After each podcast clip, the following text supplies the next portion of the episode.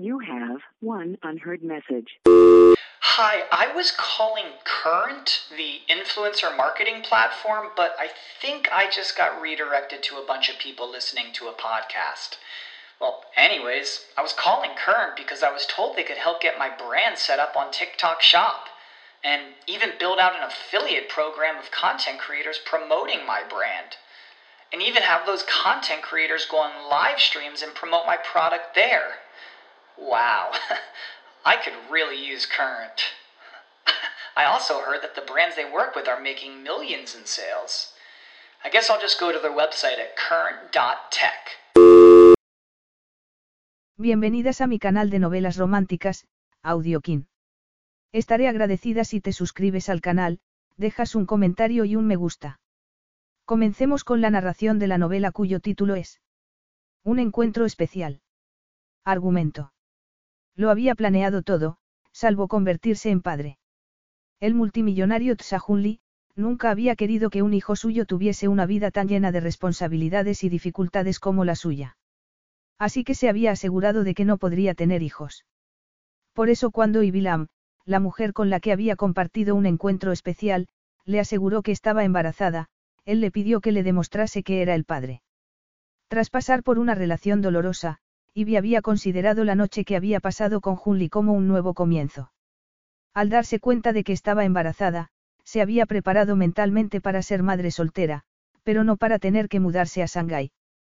Porque, de repente, era evidente que Junli no iba a renunciar a su bebé ni tampoco a ella. Prólogo. El amor era un asco. Y lo tenía claro. No era una persona cínica por naturaleza, pero solo había ido a aquella fiesta de compromiso por educación. Le había enviado un mensaje a un antiguo compañero preguntándole si podían quedar a tomar un café para hablar de un posible cambio en su carrera y, como resultado, había recibido la invitación, si estás en la ciudad, ven a la fiesta. Podrás hacer muchos contactos, le había escrito Kevin. Así que había comprado una botella de vino y se había gastado demasiado dinero en un vestido nuevo. Se trataba de una barbacoa por la tarde, en uno de los barrios más elegantes de Vancouver y necesitaba causar buena impresión a un posible nuevo jefe. Así de fácil. El vestido era de color rosa empolvado con flores, con un cierto aire años 50, entallado y sin escote, pero que realzaba sus pequeños pechos. El esfuerzo no le había servido de mucho. La mayoría de las mujeres iban vestidas de manera mucho más atrevida, pero Ivy llamaba la atención y se sintió completamente fuera de lugar. Aquella era la historia de su vida. No era una persona introvertida ni extrovertida. Era común y corriente, lo que la convertía en alguien demasiado aburrido para ser el centro de la atención, pero perfecta para hacer bulto. No obstante, Kevin había tenido razón acerca de su lista de invitados. Había importantes personas del sector inmobiliario, bursátil y financiero. Incluso un multimillonario de verdad, a juzgar por los comentarios que Ivy había oído. Tsai Junli era, daba igual lo que fuese, pero Ivy había sentido calor cuando Kevin se lo había presentado, aunque no hubiese ido allí en busca de un hombre. Por lo tanto, no le había importado que unos segundos después de la presentación una exuberante rubia se lo hubiese llevado. De todos modos, Ivy no quería obsesionarse con un hombre al que no le interesaba. Ya le había ocurrido una vez. Aunque fuese, sin exagerar, el hombre más atractivo que había conocido en toda su vida. No, lo mirase como lo mirase, allí no había nada para ella. No podía dedicarse a buscar trabajo en aquella fiesta y el efusivo amor que Kevin demostraba por Carla le recordaba cómo había fracasado su relación. Así que, media hora después de llegar, decidió marcharse de la celebración sin decir adiós. Estaba saliendo por la puerta de la mansión cuando el sol de abril la hizo estornudar. Soy alérgica al amor, estuvo a punto de decirle al mayordomo que le había abierto la puerta. Voy a pedir un taxi, le contestó cuando éste se ofreció a ir a buscar su coche. No obstante, no se apresuró a hacerlo porque no tenía muchas ganas de volver a casa de su padre. Este también tenía una relación reciente, llena de amor y sinceridad, e Ivy se alegraba por él, pero le hacía sentirse incómoda. Ella nunca tendría algo así, no volvería a engañarse. Iba a pasar página, así era la vida. Bajó las escaleras y se detuvo a la sombra de un ciruelo a comprobar si le había llegado algún correo electrónico, con la esperanza de que la hubiesen convocado a alguna entrevista, pero era sábado por la tarde, brillaba el sol y no le había escrito nadie. Toda la ciudad estaba al aire libre, disfrutando de aquel maravilloso día de primavera. Ivy salió al sol y alzó el rostro hacia él, dejando que el calor la golpease de lleno. Había vuelto a casa. Aquello no era una segunda oportunidad, sino más bien el lanzamiento de una nueva Ivy. Una Ivy menos ingenua, que tomaba sus propias decisiones. Es publicidad engañosa, comentó una voz masculina. El mayordomo preguntó. El Pagani. Tomó una llave y casi echó a correr. Ivy miró escaleras arriba y lo vio a él, mirándola como si se tratase de un emperador observando todo su territorio. Según Kevin, el multimillonario chino, que rondaba la treintena, había sido su compañero de habitación en la universidad, pero Ivy lo vio bajar las escaleras como si se tratase de un depredador. Y no pudo evitar quedarse mirándolo fijamente. Tenía el pelo moreno y corto, las cejas marcadas, la barba perfectamente recortada, que marcaba una mandíbula cuadrada y una boca seria, los pómulos prominentes y la piel bronceada, que resaltaba todavía más con el jersey color verde lima que llevaba puesto. Ivy se fijó en su ropa porque realzaba su atlético cuerpo y sus musculosos hombros. Se había remangado y parecía recién sacado de una revista de moda. Solo le faltaba meterse una mano en el bolsillo de los pantalones chinos y mirar a la cámara. ¿Cómo estaría en ropa interior? Avanzó hacia ella e Ivy sintió que la admiración se iba transformando en algo más visceral, deseo. Y no pudo evitar pensar que jamás había sentido algo parecido por el hombre con el que había estado a punto de casarse. Lo vio detenerse a la sombra del árbol. Me refería al tiempo, le aclaró él, haciendo una mueca. Mañana llega una borrasca ártica que matará a todas estas flores, o fuertes lluvias procedentes de Hawái que las ahogarán. Todo el mundo piensa que este es el tiempo que hace aquí, pero no es verdad. Estaba haciendo que se sintiese justo como Ivy no quería sentirse, como una adolescente frente a su primer amor, sin saber qué decir. Como una mujer que permitía que los hombres le dijesen cosas que ya sabía. Y ella quería ser como aquella rubia que había tenido el valor de insinuarse a un hombre que, claramente, estaba fuera de su alcance. Lo sé, fue lo único que consiguió responderle. Crecí aquí. Él arqueó las cejas. He debido de entender mal. Pensé que Kevin había dicho que te había conocido en Hong Kong. Trabajamos juntos allí, sí. Kevin y ella procedían de ambientes similares, de familias inmigrantes chinas de segunda generación, de clase media. Durante el año que Ivy había trabajado con él, Kevin había intentado ayudarla y la había tratado casi como a una hermana. Ocupé su puesto cuando se marchó, añadió, sintiéndose como una fanfarrona, pero dispuesta a superar los años en los que había permitido que le hiciesen sentirse inferior. Hace seis meses acepté un traslado a Toronto. Desde el punto de vista profesional había sido un error, pero al menos se había visto obligada a poner fin a una situación que llevaba minándola desde hacía tiempo. Mi padre vive aquí, así que he decidido volver a una vida con menos tráfico y más asequible. El fabuloso tiempo no es el mayor reclamo de esta ciudad, comentó sonriendo. Yo pensaba que era una ciudad sin ningún atractivo, pero estaba equivocado, admitió él, mirándola con apreciación. Te llevo a alguna parte. Ella se ruborizó, se puso nerviosa solo de pensar en dar el paso. Pero en el último momento permitió que las viejas costumbres le hiciesen tartamudear. Vivo en Richmond. Está demasiado lejos. ¿Por qué era imposible que aquel hombre quisiese pasar ni un segundo más con ella?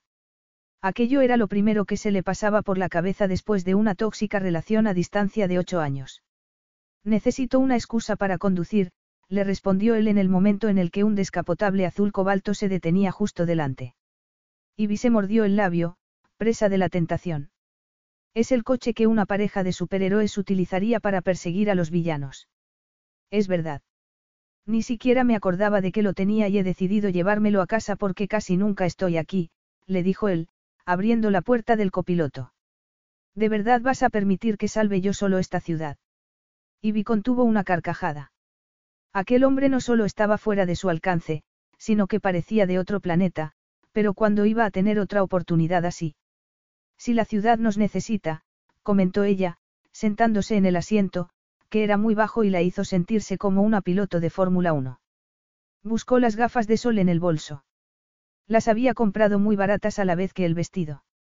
Él hizo lo mismo, pero con unas de diseño que le hicieron parecer todavía más sexy e inescrutable. Mientras se alejaban de la mansión, Ivy se sintió como una de esas mujeres atrevidas que se subían a la moto del chico malo de la película. Se sintió sexy y dueña de ella misma solo por estar con él en aquel coche, en aquel día tan estupendo. Bajaron la colina y, al llegar a la carretera principal había una señal que les impedía ir hacia el sur y los obligaba a tomar un desvío. Parece una señal, le dijo él. ¿Te refieres a su sentido literal? ¿O quieres decir que no debería mudarme aquí porque a esto es a lo que voy a tener que enfrentarme? Me refiero a que tenemos la oportunidad de disfrutar de este día tan magnífico. ¿Qué te parece si te llevo a casa por el camino más largo? Ella hizo un ademán, indicándole que le parecía bien, divertida con la situación. Él le demostró que se orientaba muy bien y pronto atravesaron un puente y rodearon la bahía inglesa y se dirigieron hacia el Parque Stanley.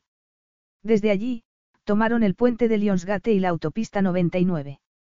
Con la falda ondeando al viento, el corazón acelerado y el pelo golpeándole las mejillas, Ivy sonrió mientras sonaba la música e iban adelantando a otros coches. La sensación era de total libertad, pero ella sabía que terminaría estropeándola. Sabes que te inmovilizarán el coche si conduces demasiado deprisa. Para eso tendrán que atraparme, le contestó él, pero levantó un poco el pie del acelerador. He trabajado como auditora legal, en riesgos laborales. ¿Sigues trabajando en banca? Sí. Ivy imaginó que se lo preguntaba porque Kevin había dejado el banco para el que había trabajado en Hong Kong para irse a una empresa privada allí en Vancouver. ¿Y tú, a qué te dedicas? Tenía una idea, pero quería saber cómo respondía un hombre así a aquella pregunta.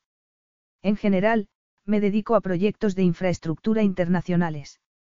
Tenemos muchos contratos relacionados con la nueva ruta de la seda. No obstante, soy presidente de un grupo que tiene una cartera muy variada. Mi padre empezó con equipos médicos y seguimos fabricándolos. Mi tía tiene una cadena de distribución de bolsos que funciona ridículamente bien. ¿Por qué te parece ridículo? Todas las mujeres necesitan un bolso que esté a la moda para llevar en él la cartera de su marido. Era una broma tonta, una referencia irónica a todos aquellos hombres que se quejaban de tener que sujetar los bolsos de sus esposas en los centros comerciales, pero que después eran incapaces de llevar sus propias carteras en el bolsillo. La expresión de Junli cambió. Había dado por hecho que estaba soltera porque te he visto sola en la fiesta. Ella estuvo a punto de contarle su lacrimógena historia de desamor, pero se dijo que una mujer segura de sí misma no hacía ese tipo de cosas. Estoy soltera desde la pasada Navidad, le respondió. ¿Y tú? Yo estoy soltero porque he decidido que ese sea mi estilo de vida. Ah. Entendido, le respondió ella en tono seco, tomándoselo como una advertencia. Aunque tenía muy reciente la ruptura y no necesitaba que ningún otro hombre le dijese que no era lo suficientemente buena para que se casase con él. Al menos Julie había sido claro desde el principio. Así que decidió disfrutar del momento y, cuando quiso darse cuenta, iban en dirección a Bistler. ¿Hasta dónde vamos? Le preguntó él.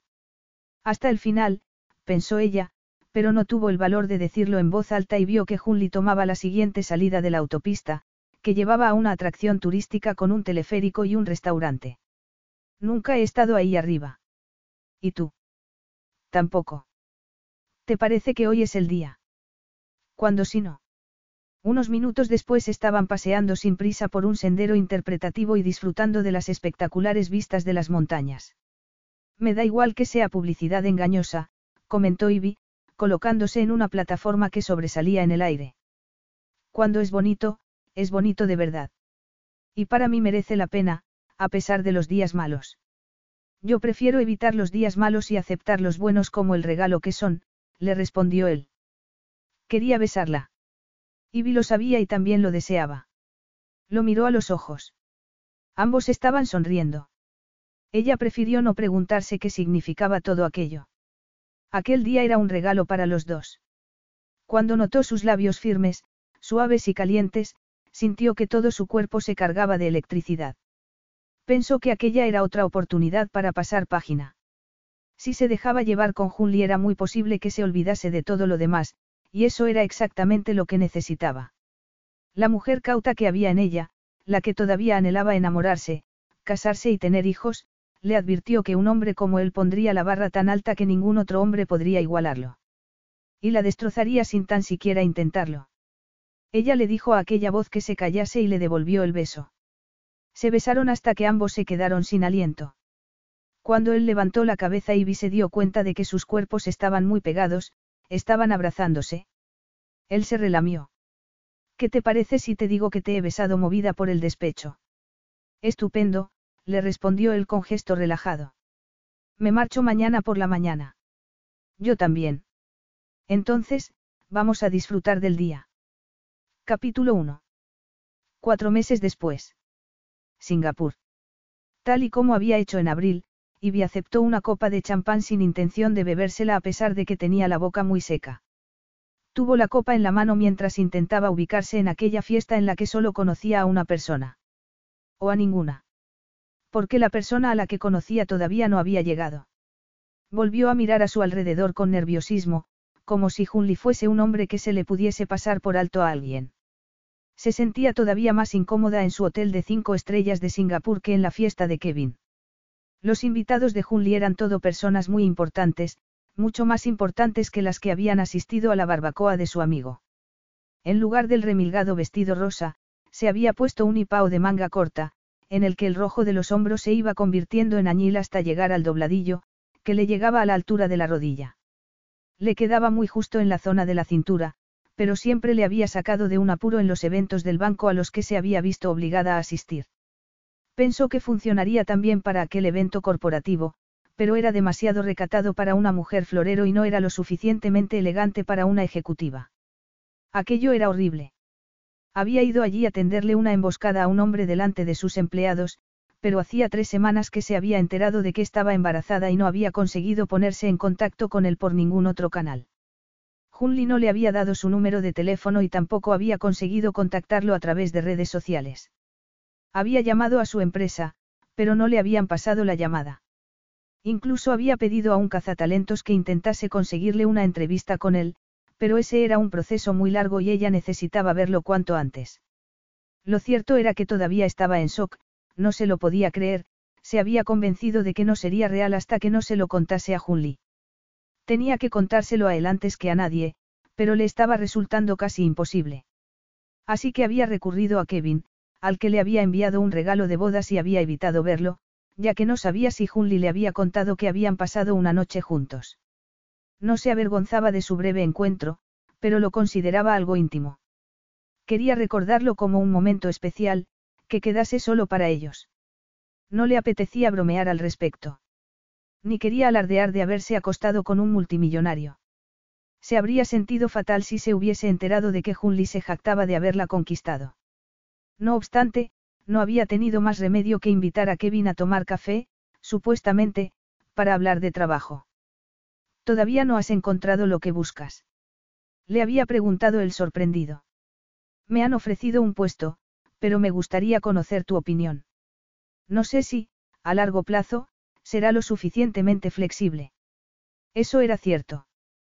Toda su vida estaba cambiando y necesitaba un trabajo que pudiese adaptarse a las necesidades de una madre soltera. ¿Quién va a ser tu testigo? Junli. No, mi hermano. Junli no puede venir. Tiene la reunión anual de estrategia en Singapur, le había respondido él. ¿Por qué? Tenías la esperanza de verlo otra vez.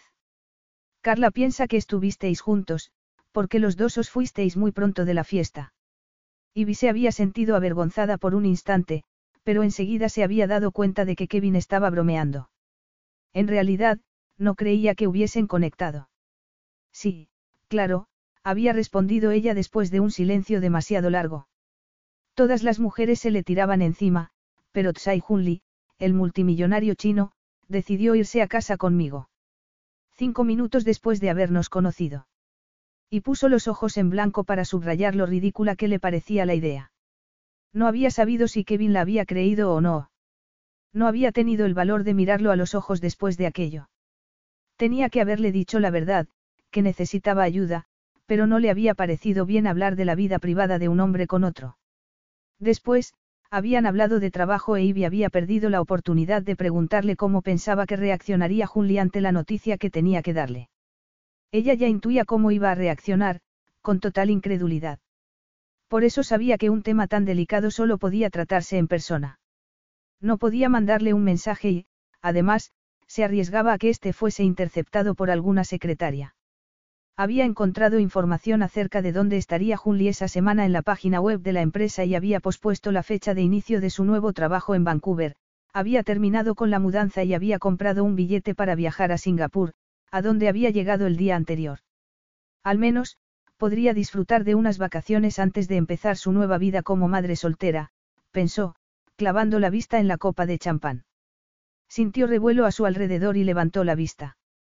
Lo vio entre la multitud y se le detuvo el corazón, le temblaron las rodillas, sintió tensión en los hombros. Junli se detuvo nada más entrar y ella pensó que seguía siendo el hombre más guapo que había conocido. Llevaba puesta una camisa de rayas, con el primer botón desabrochado, y unos pantalones de vestir, su aspecto era elegante, pero informal, y completamente intocable. Ivy se preguntó cómo era posible que se hubiese quedado embarazada. Bajó la vista a los zapatos comprados en un centro comercial de ofertas, que le hacían daño en los pies, y vio cómo se acercaba a él una mujer curvilínea, despampanante, que llevaba un vestido de cóctel azul y muchas joyas, joyas de verdad. Ella no podía competir con aquello. Volvió a mirar a Junli y esperó a que éste la viera, aterrada y emocionada al mismo tiempo. Sintió ganas de marcharse de allí. Lo último que quería era que la humillase delante de todas aquellas personas. Creyó que él no se inmutaba cuando la otra mujer habló con él, pero le resultó difícil saber qué pensaba, teniendo en cuenta que solo había pasado una tarde y una noche en su compañía. Supo que no habría un momento adecuado para acercarse a él ni una manera sencilla de decirle lo que le tenía que decir. Había ido hasta allí y era el momento de abordarlo, antes de que otras personas lo rodeasen por completo, o antes de que desapareciese.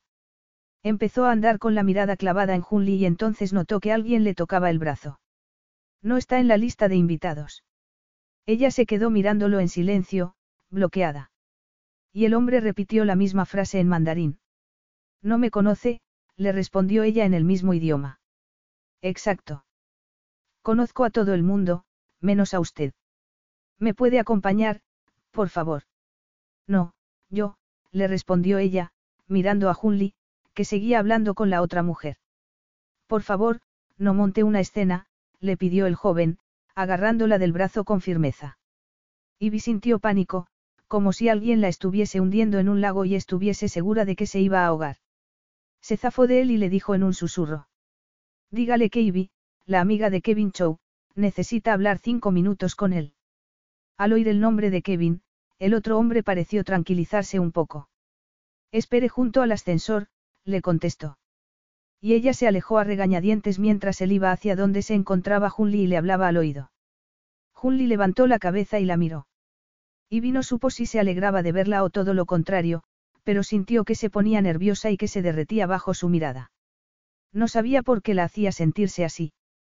Deseó llevarse la mano al vientre, pero no lo hizo para no alertar a aquellas personas que, al ver hacia dónde miraba Junli, en esos momentos tenían la atención puesta en ella. Junli hizo un ademán y se dirigió hacia ella con expresión inescrutable. Ivy sintió que le faltaba el aire, que empezaba a temblar por dentro. Y no era porque supiese que tenía la atención de un hombre guapo y poderoso, sino por miedo a haberlo molestado. Le pareció mucho más intimidante que el hombre al que había conocido en Vancouver, y siguió excitándola, pero en vez de disfrutar de su atención, se sintió acorralada, desnuda. Pensó que había sido un error ir allí, que Junli estaba a punto de destrozarla, que le iba a hacer mucho daño. Y la saludó sin rastro de emoción en su voz, ni cariño ni hostilidad. Y ella pensó que seguro que no se habría acordado de su nombre si ella no se lo hubiese dicho a su asistente. Fue una repentina bofetada de realidad. En el fondo, Ivy había imaginado que él querría volver a verla. Había sido muy ingenua. Se suponía que Junli la había curado del dolor causado por otro hombre y que la había ayudado a quererse más. Apartó aquellos angustiosos pensamientos de su mente. Tenía ganas de llorar, pero se obligó a comportarse como si estuviese en una reunión de trabajo y tuviese que dar una mala noticia. Siento molestarte, le dijo en voz baja. Me ha sido difícil ponerme en contacto contigo sin revelar el motivo por el que quería hablarte. Es un tema personal.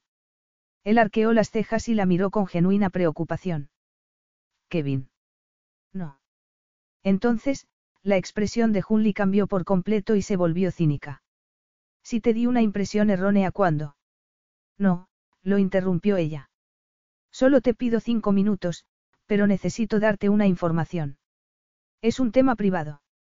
El asistente de Hunley seguía justo detrás de este. Hunley se sacó una tarjeta del bolsillo y se cernió sobre ella. Ivy se sintió tan desconcertada que retrocedió, sin darse cuenta de que solo estaba llamando al ascensor. Estuvo a punto de caerse dentro cuando las puertas se abrieron a sus espaldas. Él la agarró del brazo para sujetarla. Te acompañaré abajo, le dijo. Entró con ella en el ascensor y negó con la cabeza cuando su joven asistente intentó seguirlo. ¿Cómo has llegado hasta aquí? Le preguntó cuando las puertas se cerraron tras de ellos. En el ascensor, y escondiéndose en el baño de señoras mucho antes de que llegara todo el mundo, pensó ella. ¿Acaso importa? Es mi hotel. Me gustaría saber cómo has burlado la seguridad, sí, le respondió él, volviendo a acercar la tarjeta a la botonera del ascensor. Mira, sé que te parecerá excesivo que me haya presentado aquí, pero... El ascensor no bajó, sino que subió. Ivy volvió a tambalearse. ¿Estás bien? Le preguntó él, volviendo a agarrarla del codo. Pensé que íbamos al vestíbulo. Sí, pero has dicho que se trataba de un tema privado. Las puertas se abrieron casi de inmediato. Él la llevó a través de un pequeño rellano y la hizo entrar en el ático que había en el último piso. El lugar no podía ser más lujoso, y solo había visto algo parecido en la televisión. Bajaron unas escaleras de caracol de cristal y llegaron a un salón con vistas a la colorida noche de Singapur. Ella se quedó completamente impresionada con las vistas y con la opulencia de los sofás de piel blanca, las esculturas y los cuadros abstractos que colgaban de las paredes, la alfombra que parecía de seda y las lámparas de cristal. ¿Quieres una copa? No puedo, gracias, le respondió ella, aclarándose la garganta. Intentó buscar en ella a la mujer que había sido con él aquel día. Experta. Independiente. No he venido porque quisiese retomar nuestra relación. Solo he venido porque he pensado que querría saber que estoy embarazada. La expresión de él no cambió. Enhorabuena. Es tuyo. Junli resopló y sacudió la cabeza como si estuviese preguntándose por qué le hacía Ivy perder el tiempo. Escúchame, le pidió ella, levantando una mano y dándose cuenta de que le temblaba, se cruzó de brazos. Rompí con mi novio las navidades pasadas y, desde entonces, solo he estado contigo. Y solo estoy embarazada de cuatro meses. Descruzó los brazos para dejar al descubierto la incipiente curva de su vientre. Era finales de julio y estaba embarazada de 17 semanas, así que, en realidad, daba la sensación de que se había pasado comiendo. No sé si estás embarazada o no. La miró de arriba abajo y, después, volvió a mirarla a los ojos. No eres la primera en decirme algo así, ¿sabes? Aunque no suelo confiarle a nadie la información que te confía a ti.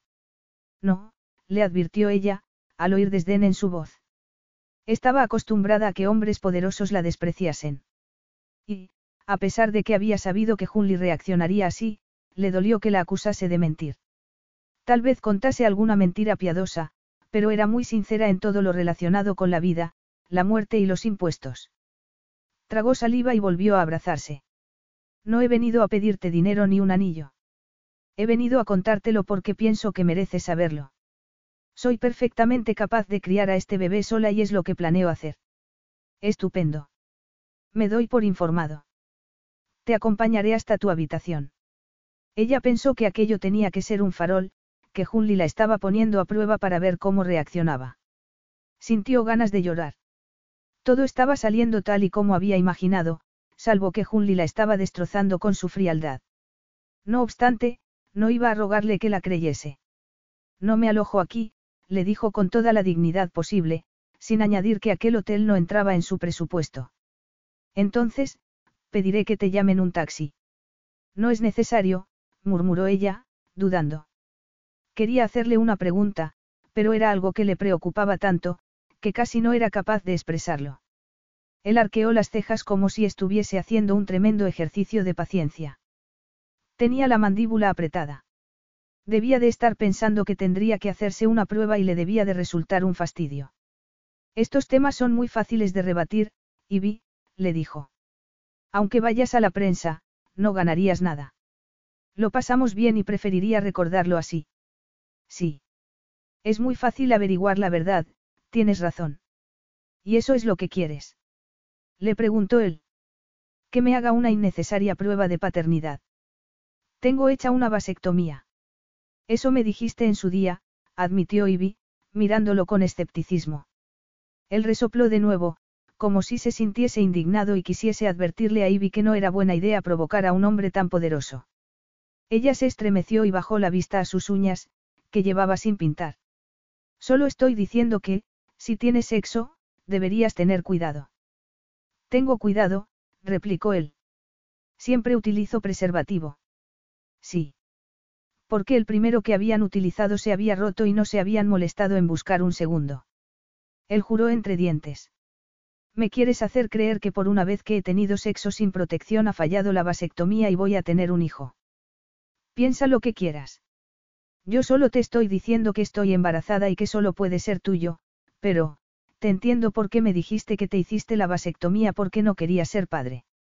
Hizo un esfuerzo enorme por hablar con calma.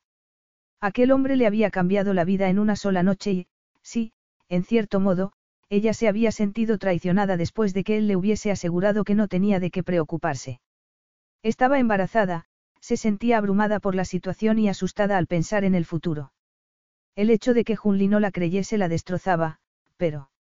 No he venido a obligarte a nada, pero deberías saber el riesgo que corres con futuras parejas. Nada más, le dijo, obligándose a sonreír con seguridad. Él se quedó inmóvil, mirándola fijamente, como si quisiese ver dentro de ella porque no era posible que le estuviese diciendo la verdad. También me gustaría saber, añadió Ivy con voz temblorosa. Aquello era muy duro. Tenía las manos frías, entumecidas, casi se le cayó el bolso que había olvidado que llevaba. Tenía el corazón en la garganta. ¿Por qué te hiciste una vasectomía? Es mi cuerpo, hago con él lo que quiero, le contestó él.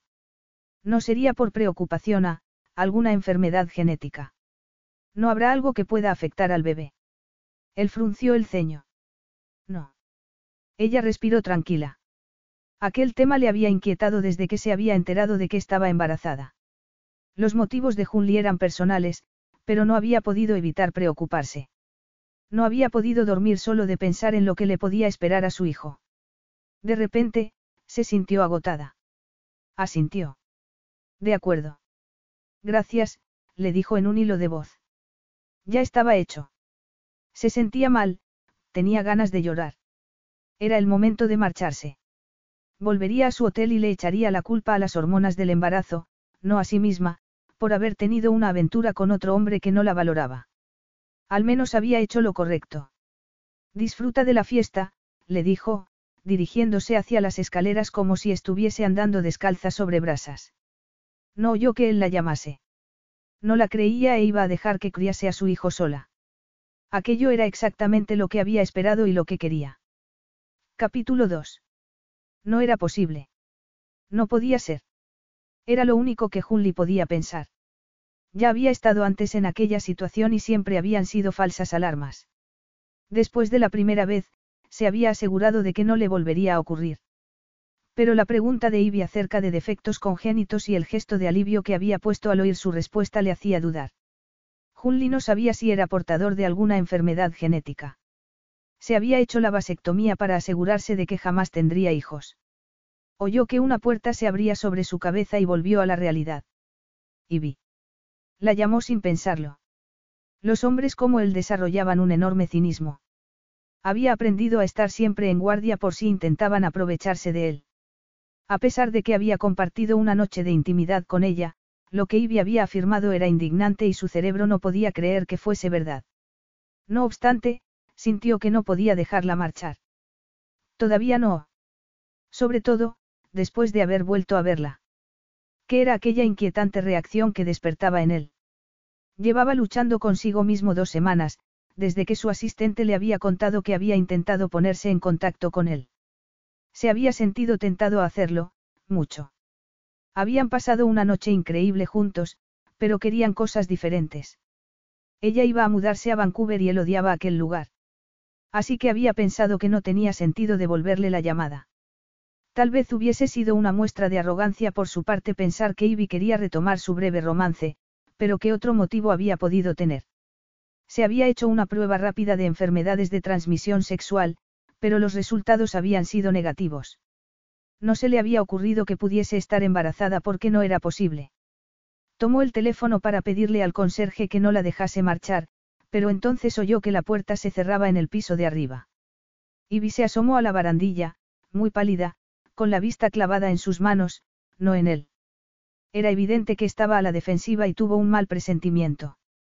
No es posible, se repitió, pero siguió viéndola allí, esperando a que le dijese que era inútil.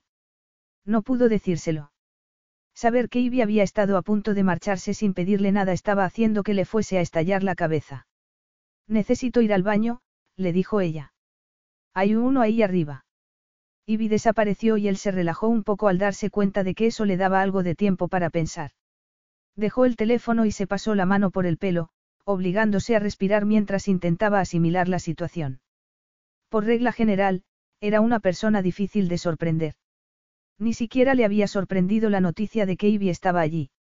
Había mujeres dispuestas a hacer verdaderos disparates por él. No porque les diese falsas esperanzas. Él le había dejado claro a Ivy que lo suyo era solo una noche. Ella podía haberlo rechazado cuando la había invitado a ir a su habitación. Le encantaba el sexo, pero nunca presionaba a ninguna mujer para que se acostase con él. Había demasiadas que querían lo único que no les podía dar. Era consciente de que lo consideraban un soltero de oro. Lo decía toda la prensa. Pero no quería que ninguna mujer lo atrapase. Tenía suficientes responsabilidades sin esposa ni hijos. Y por eso era tan sensato a la hora de decidir con quién tenía una aventura. Estar con Ivy había sido pasar unas horas de manera espontánea. Ni siquiera había querido estar en Vancouver, la ciudad en la que había pasado gran parte de su juventud, de la que no tenía ningún recuerdo feliz. Una de las pocas personas en las que confiaba se había prometido y Hunley, que ya había sabido que no podría ir a la boda, había asistido a la fiesta de compromiso, aprovechando la visita para comprobar cómo iban algunas inversiones y atar algunos cabos sueltos de su antigua vida allí. Como él, Ivy había intentado escabullirse temprano. Se había despertado antes que él y había intentado no encontrárselo. De hecho, se había ruborizado cuando eso había ocurrido. No era la mujer más glamurosa ni moderna que había conocido. Su belleza era fresca. Sus curvas, sutiles. Su altura, media. Pero le había transmitido una seguridad innata que le había atraído. Y sus pequeñas digresiones lo habían divertido. Incluso antes de que ella le preguntase si podía utilizarlo para superar una ruptura, había cancelado varias reuniones y otras obligaciones para subir con ella a Obesaun. Nunca eludía sus responsabilidades. Y aquello era lo que le había hecho darse cuenta de que Ivy era peligrosa para él, pero habían terminado besándose y la pasión que había surgido entre ambos había hecho que se olvidase de todo lo demás. Después, habían ido a su hotel a cenar y, del restaurante, habían subido a su habitación de manera casi natural.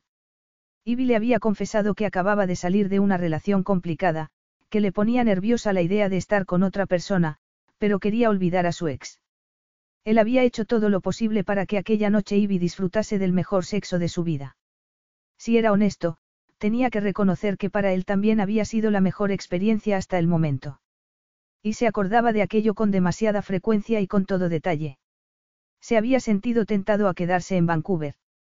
Se había sentido tentado a volver a verla. Se había sentido tentado a darle la espalda a su familia, a sus obligaciones y contratos, para poder disfrutar de ella. Ese era el motivo por el que no le había devuelto las llamadas. No podía permitirse ese tipo de distracciones. En esos momentos, se preguntó si se había equivocado con ella. Sería en realidad una persona obsesiva, que perseguía a un amante de una noche por todo el mundo para hacerle una acusación absurda. ¿Por qué si no era así? Se le encogió el pecho. Prefería pensarlo primero. Al mismo tiempo, no había podido dejar de pensar en ella y la había deseado nada más volver a verla. Volvió a pasarse la mano por el pelo, estaba empezando a sudar. Aquella era la reacción que ella estaba buscando. Había querido desequilibrarlo y distraerlo. Tan artera era. Kevin no los habría presentado si Ivy fuese una oportunista. Eso significaba que Ivy había ido allí a contarle que estaba embarazada y que, realmente, pensaba que él era el padre. No es posible, insistió en voz alta. Tendría que demostrarlo. Demostrárselo a ambos. Juró entre dientes y llamó a su médico. No es normal que las vasectomías fallen, pero es posible, le dijo este. En un excepcional acceso de ira, gritó una palabra malsonante que retumbó en la habitación. Y oyó jurar a Junli y se quedó encerrada en el cuarto de baño. Cuando éste la había llamado, tenía los ojos llenos de lágrimas. No se había sentido capaz de volver a enfrentarse a él y, desde entonces, estaba intentando recuperar la compostura. No obstante, se sentía embargada por la emoción y tenía la sensación de estar a punto de estallar. Desde que se había enterado de que estaba embarazada, solo había pensado en contárselo a Junli. No había querido pensar que esperaba un hijo de un extraño. No obstante, en esos momentos se dio cuenta de cuál era la situación. Él tenía dudas. Ella estaba sola y se había permitido fantasear con un saludo cariñoso, con que Junli le diría que aquello era lo que siempre había querido. ¿Cómo podía ser tan tonta? Y a pesar de haber sabido que a él le costaría aceptarlo, se sentía muy dolida con su escepticismo. Y vi. Oyó que llamaban a la puerta. ¿Estás bien? Estoy bien, mintió mientras se miraba al espejo. Estaba pálida, tenía frío y calor al mismo tiempo. Estaba temblando y tenía la boca tan seca que casi no podía ni hablar. Ahora salgo. Se pasó una toalla húmeda por debajo de los ojos para limpiarse el rímel que se le había corrido. Te esperaré en la puerta. Querría asegurarse de que no se colaba en ninguna otra fiesta sin invitación. Ivy tenía la nariz taponada e intentó tragarse el nudo que se le había formado en la garganta. No tenía ningún motivo para estar tan disgustada. Estaría bien. Había madres solteras en circunstancias mucho peores que la suya. En cuanto volviese a casa y se lo contase a su padre, podría empezar a poner su vida en orden. Intentó tomar las riendas de sus emociones y salió por la puerta. Junli frunció el ceño al levantar la vista de la pantalla del teléfono y verla. Es el jet lag, que me está afectando, le dijo ella para intentar excusarse. Él apretó los labios un instante y la miró de arriba abajo. Permitirás que te saquen sangre. Para una prueba de paternidad. Le preguntó ella. He firmado un formulario de autorización con mi médico. Lo hará el mío, le respondió él. Nos estará esperando en la clínica. A estas horas. Ivy había perdido la noción del tiempo, pero debían de ser las nueve de la noche. Esto no puede esperar. Necesito saberlo, le respondió Junli, mirándola fijamente, como dándole una última oportunidad para que cambiase su historia. Ella asintió y la expresión de él se volvió todavía más distante. Bajaron en el ascensor en silencio. Un coche los estaba esperando cuando salieron del hotel. La brisa tropical golpeó a Ivy antes de que se sentase en el lujoso asiento de cuero al lado de él. Junli, hablaba en serio cuando te he dicho que no pretendo que seas Pascales. Vamos poco a poco, la interrumpió él. Estaba tan serio que Ivy agarró con fuerza su bolso e intentó dejar la mente en blanco. No supo si habían tardado cinco minutos o una hora en llegar a su destino. El coche se detuvo delante de un rascacielos.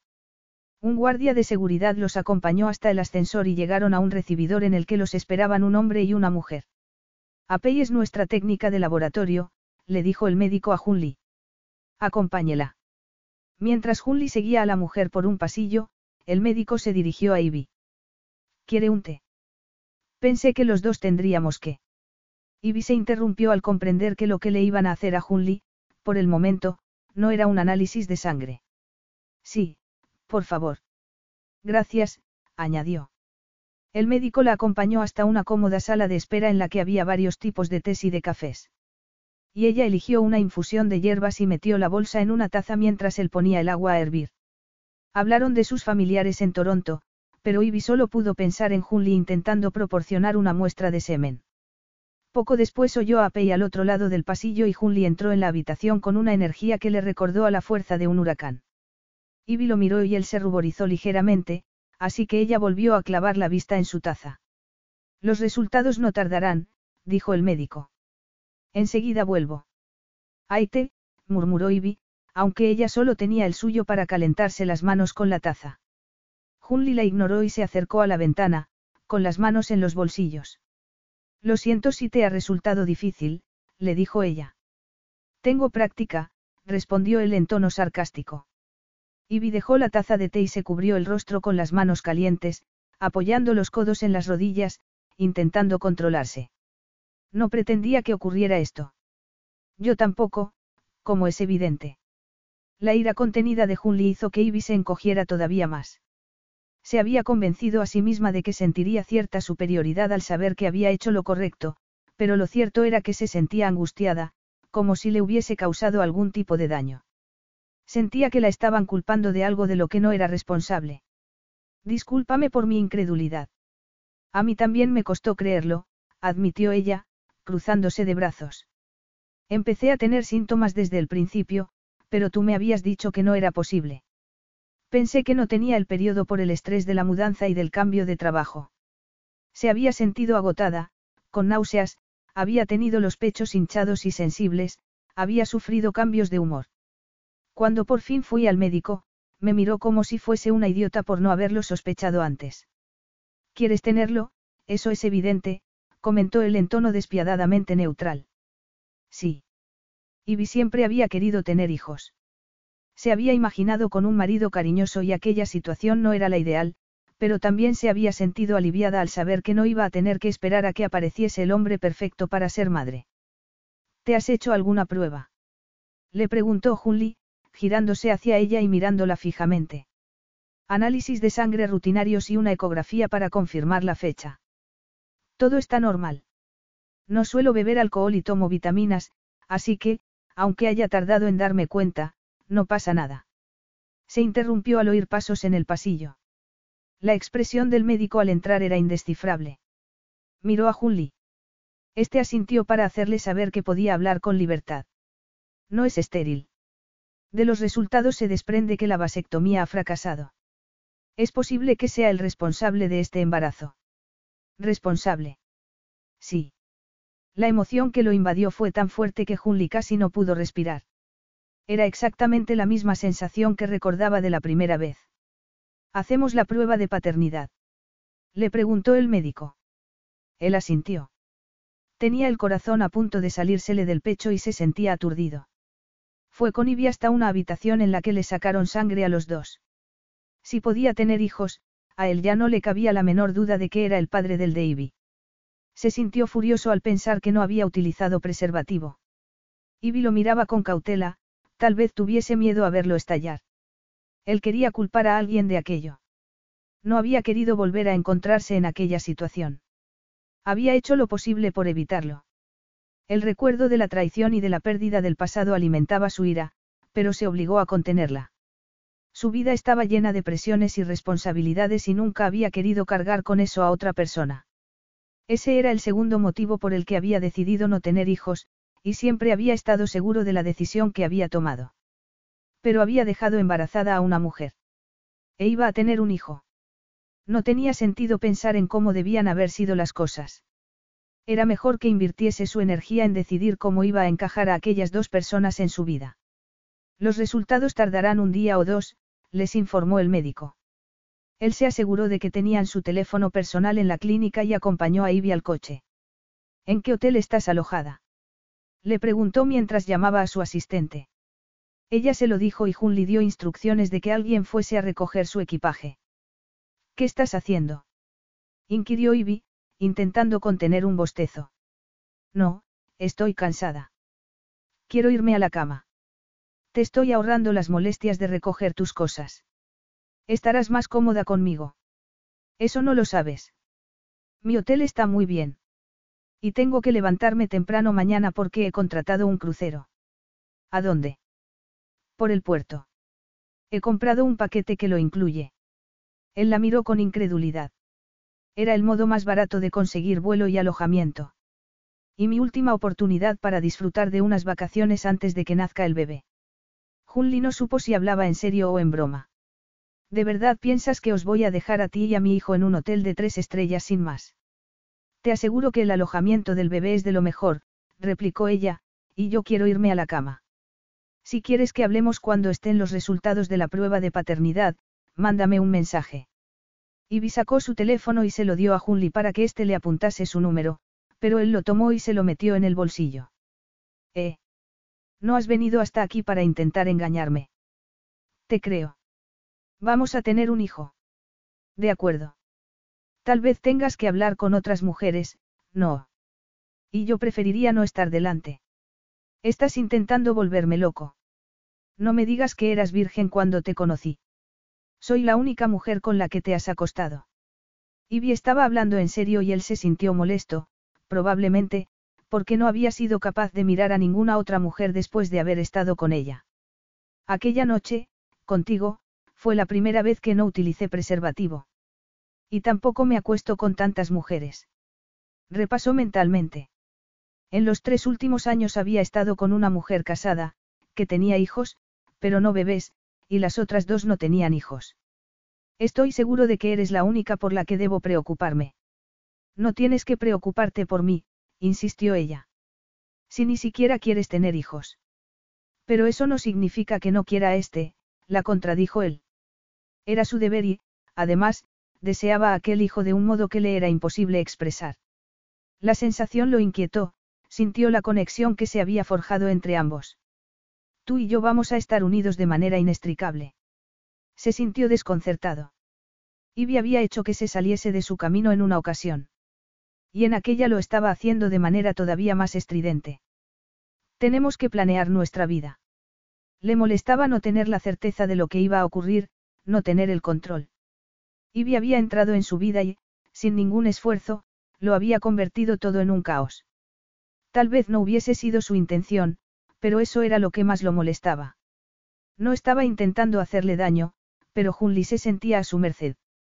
Su parte más racional le estaba advirtiendo que fuese cauto y metódico, pero había otra parte que no podía evitar pensar en el futuro, intentar anticipar todas las posibilidades e imprevistos. No es así. Él la miró con el ceño fruncido. No te recordaba tan combativa. No sé qué me habrá pasado.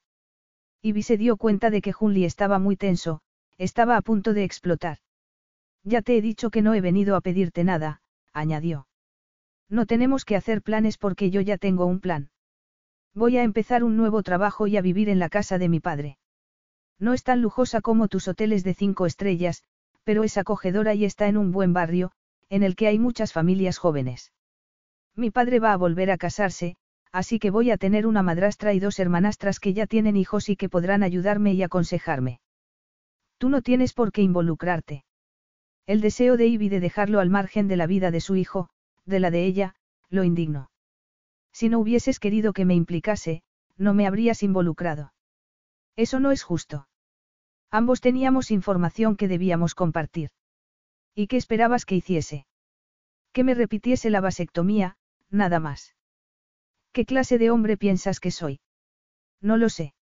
No te conozco, admitió ella, pero ambos estuvimos de acuerdo en que sería solo una aventura de una noche, sin compromisos. Así que, sí, esperaba decírtelo y volverme a casa para criar al bebé sola.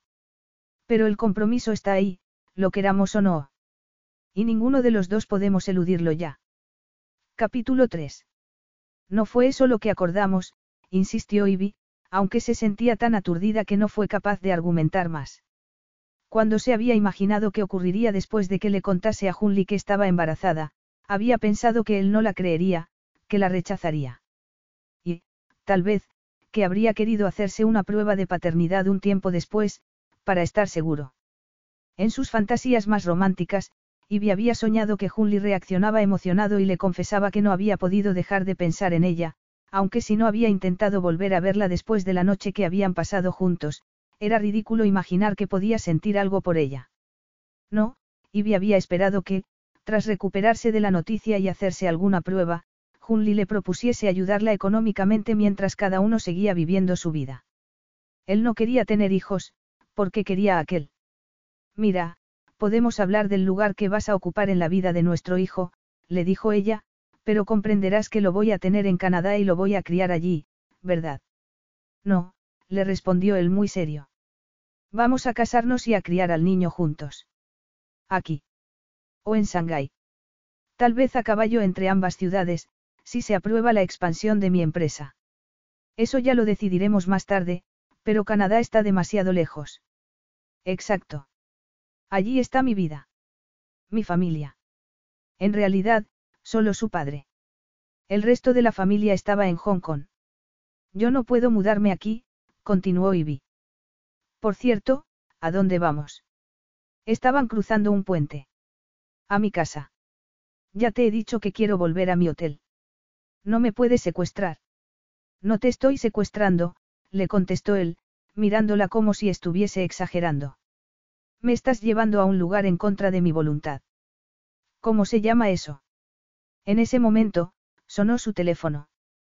Tengo que responder, le dijo él. Y descolgó mientras Ivy resoplaba y se echaba hacia atrás en el asiento. Jun le habló en mandarín y le dijo a alguien que no iba a volver al hotel. Que mute a Priper las conclusiones para mañana. Y comunica a la Junta que estaré en contacto durante los próximos días para hablar de la expansión. Después de aquello, colgó. No quiero entretenerte. Estás muy ocupado. Sí, pero tenemos mucho de lo que hablar. Esta noche, no. Estoy demasiado cansada. Y ahora voy a tener que buscar un taxi para que me lleve de vuelta al hotel. Abrió el bolso y lo miró. Tienes mi teléfono, le recordó, alargando la mano para que se lo devolviese. Y vi, le dijo él, agarrándole la mano. Cada vez que la tocaba, para entrar o salir del coche o del ascensor, ella sentía una atracción irresistible. Tenía que alejarse de él. No permitas que te domine, se advirtió, pero no apartó la mano. ¿No has visto que nos hacían fotografías al salir del hotel? Ya hay un montón de personas intentando averiguar quién eres y por qué estábamos tan serios. La prensa no tardará en dar contigo y empezar a perseguirte. Yo te llevaré de crucero mañana si eso es importante para ti, pero todo ha cambiado. Ya no puedes salir a pasear por ahí sola. No quiero pasear, replicó ella, zafándose por fin. Quiero vivir mi vida. Nadie nos molestó en Vancouver. Porque nadie sabía que yo estaba allí, pero el acto de hoy estaba anunciado en todos los medios, lo que significa que mañana habrá fotografías nuestras y cualquier historia que se hayan inventado en la prensa.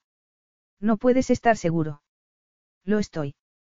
Ya me ha ocurrido simplemente por salir a comer con una compañera de trabajo. Por eso tengo mucho cuidado al escoger a las mujeres con las que me relaciono. Ella se sintió especial, pero después pensó que iban a tratarla como a una de esas pobres mujeres que tenían una relación con alguien de la realeza y notó que los ojos se le llenaban de lágrimas. Quería insistir en volver a su hotel, pero la idea de que la acosasen la ponía nerviosa. ¿Por qué tienes ese ático en el hotel y, además, una mansión? Le preguntó a Junli al ver que el coche se detenía delante de una verja. Es más cómodo así. No me gusta que haya extraños en mi espacio personal. Yo soy una extraña, le recordó ella. Eres familia. No he accedido a casarme contigo. Pero lo harás. Ella abrió la boca para acusarlo de ser un arrogante, pero volvió a cerrarla al darse cuenta de que no se trataba de arrogancia, sino de seguridad. El coche se detuvo y el conductor le abrió la puerta a Ivy, Junli salió por su lado y rodeó el vehículo para ayudarla a salir. Estaba volviendo a hacerlo, estaba allí, impresionante y desconcertante, sin hacer ningún esfuerzo con gesto indescifrable.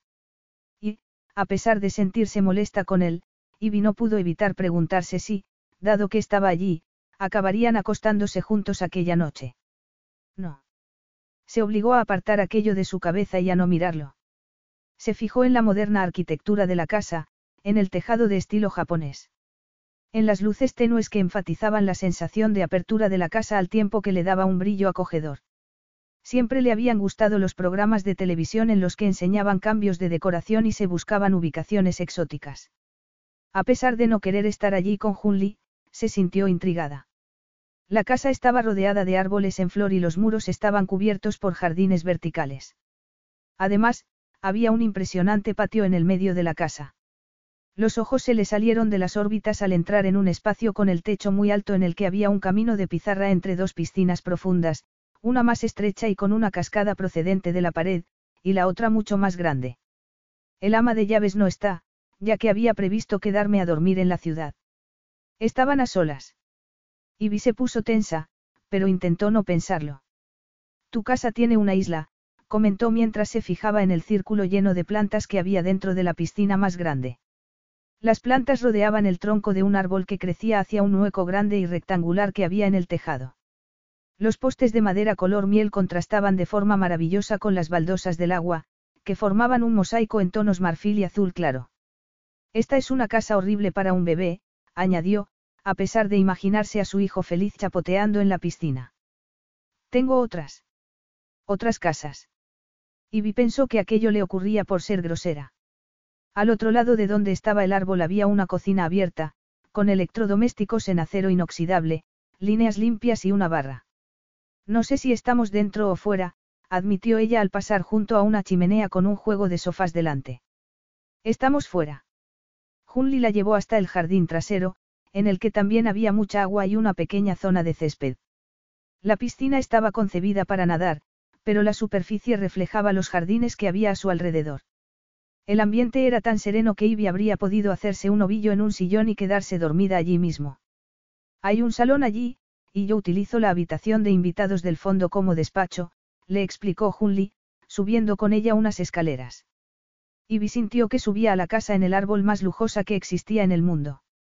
El patio interior estaba rodeado de pasillos cubiertos. Entró en una de las habitaciones de invitados y, al asomarse al balcón, solo vio árboles y las luces de los barcos a lo lejos. Él le enseñó dos habitaciones más antes de que llegasen a la principal. Puedes utilizar la bañera, si quieres relajarte. En el centro de la habitación había una cama enorme y, detrás de la bañera, una enorme ventana ovalada con vistas al árbol del patio. En su día a día, Ivy hablaba con multimillonarios y banqueros acerca de inversiones y activos. Siempre se había dicho que eran solo números, pero aquello no eran números, jamás se había imaginado que alguien pudiese vivir así. Sabía que eras rico, pero pensé que eras, amigo de Kevin, comentó. Salió a la terraza que había en la habitación y se lo imaginó desayunado allí. Técnicamente, Kevin es consultor, pero yo lo considero un amigo, le respondió Junli, acercándose con ella a la barandilla. Tú fuiste su oportunidad, ¿verdad? Le preguntó ella. No sé a qué te refieres. Fue gracias a ti que se marchó de Hong Kong. Me contó que un amigo le había pedido que se ocupase de sus inversiones. Eres tú, ¿verdad? Ese es el motivo por el que Kevin puede permitirse tener una casa en Point Grey. Hunley separó los labios para decirle algo, pero después pareció cambiar de opinión.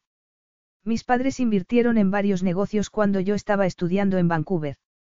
Yo los gestioné mientras vivía allí, pero cuando me mudé a Shanghái y tomé las riendas de la empresa, necesité que alguien se ocupase de nuestros intereses en Canadá. Kevin quería volver a casa. Todo se hizo de manera legal. Espero que no estés sugiriendo. No, no, es solo que, cuando nos presentó dijo que había sido su compañero de habitación. Vivimos juntos. En la casa de Point Grey. Él iba y venía todos los días desde su rey. Cuando se le hacía tarde, dormía en el coche. Y yo me sentía muy solo en una casa tan grande. No era algo inhabitual que los padres comprasen una casa para que sus hijos estudiasen en el extranjero, aunque solía ser un apartamento, no una mansión. Dado que yo voy muy poco a Vancouver y que tu gobierno no quiere tener casas vacías en el mercado, le ofrecí la casa a Kevin a modo de compensación. Ivy se dio cuenta de que Junli escogía sus palabras con cuidado y eso le hizo pensar que había algo que no le estaba contando. Pero, oí que una de las amigas de Carla decía que la casa era un regalo de boda. Pensé que Kevin se la había regalado a Carla, pero fuiste tú, ¿verdad? Sí, pero también hice todo de manera legal, le respondió él. Ya la consideraban su hogar, y quieren formar una familia. Les has regalado una casa. Una mansión en Point Grey, dijo ella, sin poder evitar echarse a reír. Yo les regalé una batidora. Seguro que también utilizarán tu regalo todos los días. Pero tengo la sensación de que se me escapa algo. Que ahora entiendo que quisieras dejarme claro que lo nuestro era solo una aventura de una noche. Exclamó ella. Ambos estábamos de paso. Tú ibas a mudarte a una ciudad que a mí no me gusta. No tenía sentido sugerir algo más. ¿No te gusta Vancouver? No demasiado. No tengo recuerdos felices de mi paso por ella. Vaya, comentó Ivy, sintiendo que se refería a ella. Permite que te lo explique. No es necesario. Ya sé que no querías tener hijos. Así que esta situación no te va a traer buenos recuerdos de Vancouver, ni de mí. Me da igual si me persigue la prensa, quiero volver a mi hotel, le dijo, sintiendo que necesitaba salir de allí. Devuélveme el teléfono. Estás temblando, le respondió él. Vamos dentro. Estoy disgustada. Tengo derecho a estarlo, Junli. ¿Por qué te he traído aquí en vez de llevarte al hotel? ¿Por qué le he regalado una casa a Kevin? ¿Por qué piensas que soy un snob que no sale con mujeres que no sean de mi nivel? Tú me preguntaste si podías utilizarme para olvidar a tu ex. Eso no te deja precisamente en buen lugar. Y tú dijiste que no pasaba nada aunque se hubiese roto el preservativo. Espetó ella. Vamos dentro. Tengo varios guardias que patrullan por el exterior. La agarró del brazo y la llevó hacia el interior de la casa como si estuviesen bailando, casi en volandas. Una vez dentro, ella intentó marcharse, pero Junli le cerró la puerta. ¿Qué quieres? Le preguntó en tono frío. ¿Quieres que reconozca que tenía que haberme hecho alguna prueba antes? Tienes razón. Me confía y tú has sufrido las consecuencias. Al menos podrías intentar disculparte. Eso no va a cambiar nada. En ocasiones, ocurren este tipo de cosas y uno se ve obligado a cambiar de planes. Yo no quiero cambiar de planes. Por fin iba a empezar la vida que quería. Por fin me había alejado de un hombre al que no le importaba. Tenía un trabajo en una ciudad que me encanta. Él la miró con indiferencia, pero con la mandíbula ligeramente apretada.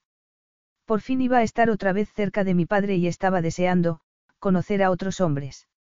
No pensaba casarme con el siguiente que se me pusiese delante. Quería averiguar quién soy antes de que la cabeza se me llenara de emociones y de nuevas decisiones. Iba a tener un gato. Iba a aprender a hacer windsurf. Ahora estoy embarazada y no voy a poder hacer nada de eso. Él frunció el ceño. ¿Por qué no puedes tener un gato? ¿Por qué se supone que las mujeres embarazadas no pueden limpiar la caja de la arena? Entonces, lo hará el ama de llaves, le respondió él, encogiéndose de hombros. Problema resuelto. Ella quiso gritarle. No, el problema no está resuelto. Somos dos extraños. No voy a casarme contigo para terminar divorciándome y criando a mi hijo sola de todos modos. Nuestro hijo, la corrigió él. Y es poco probable que yo acceda a que lo eduques tú sola, lejos de mí, así que ve sacándote esa idea de la cabeza. Quiere decir que, si quiero estar con mi hijo, voy a tener que estar también contigo. Inquirió ella, llevándose la mano al ombligo.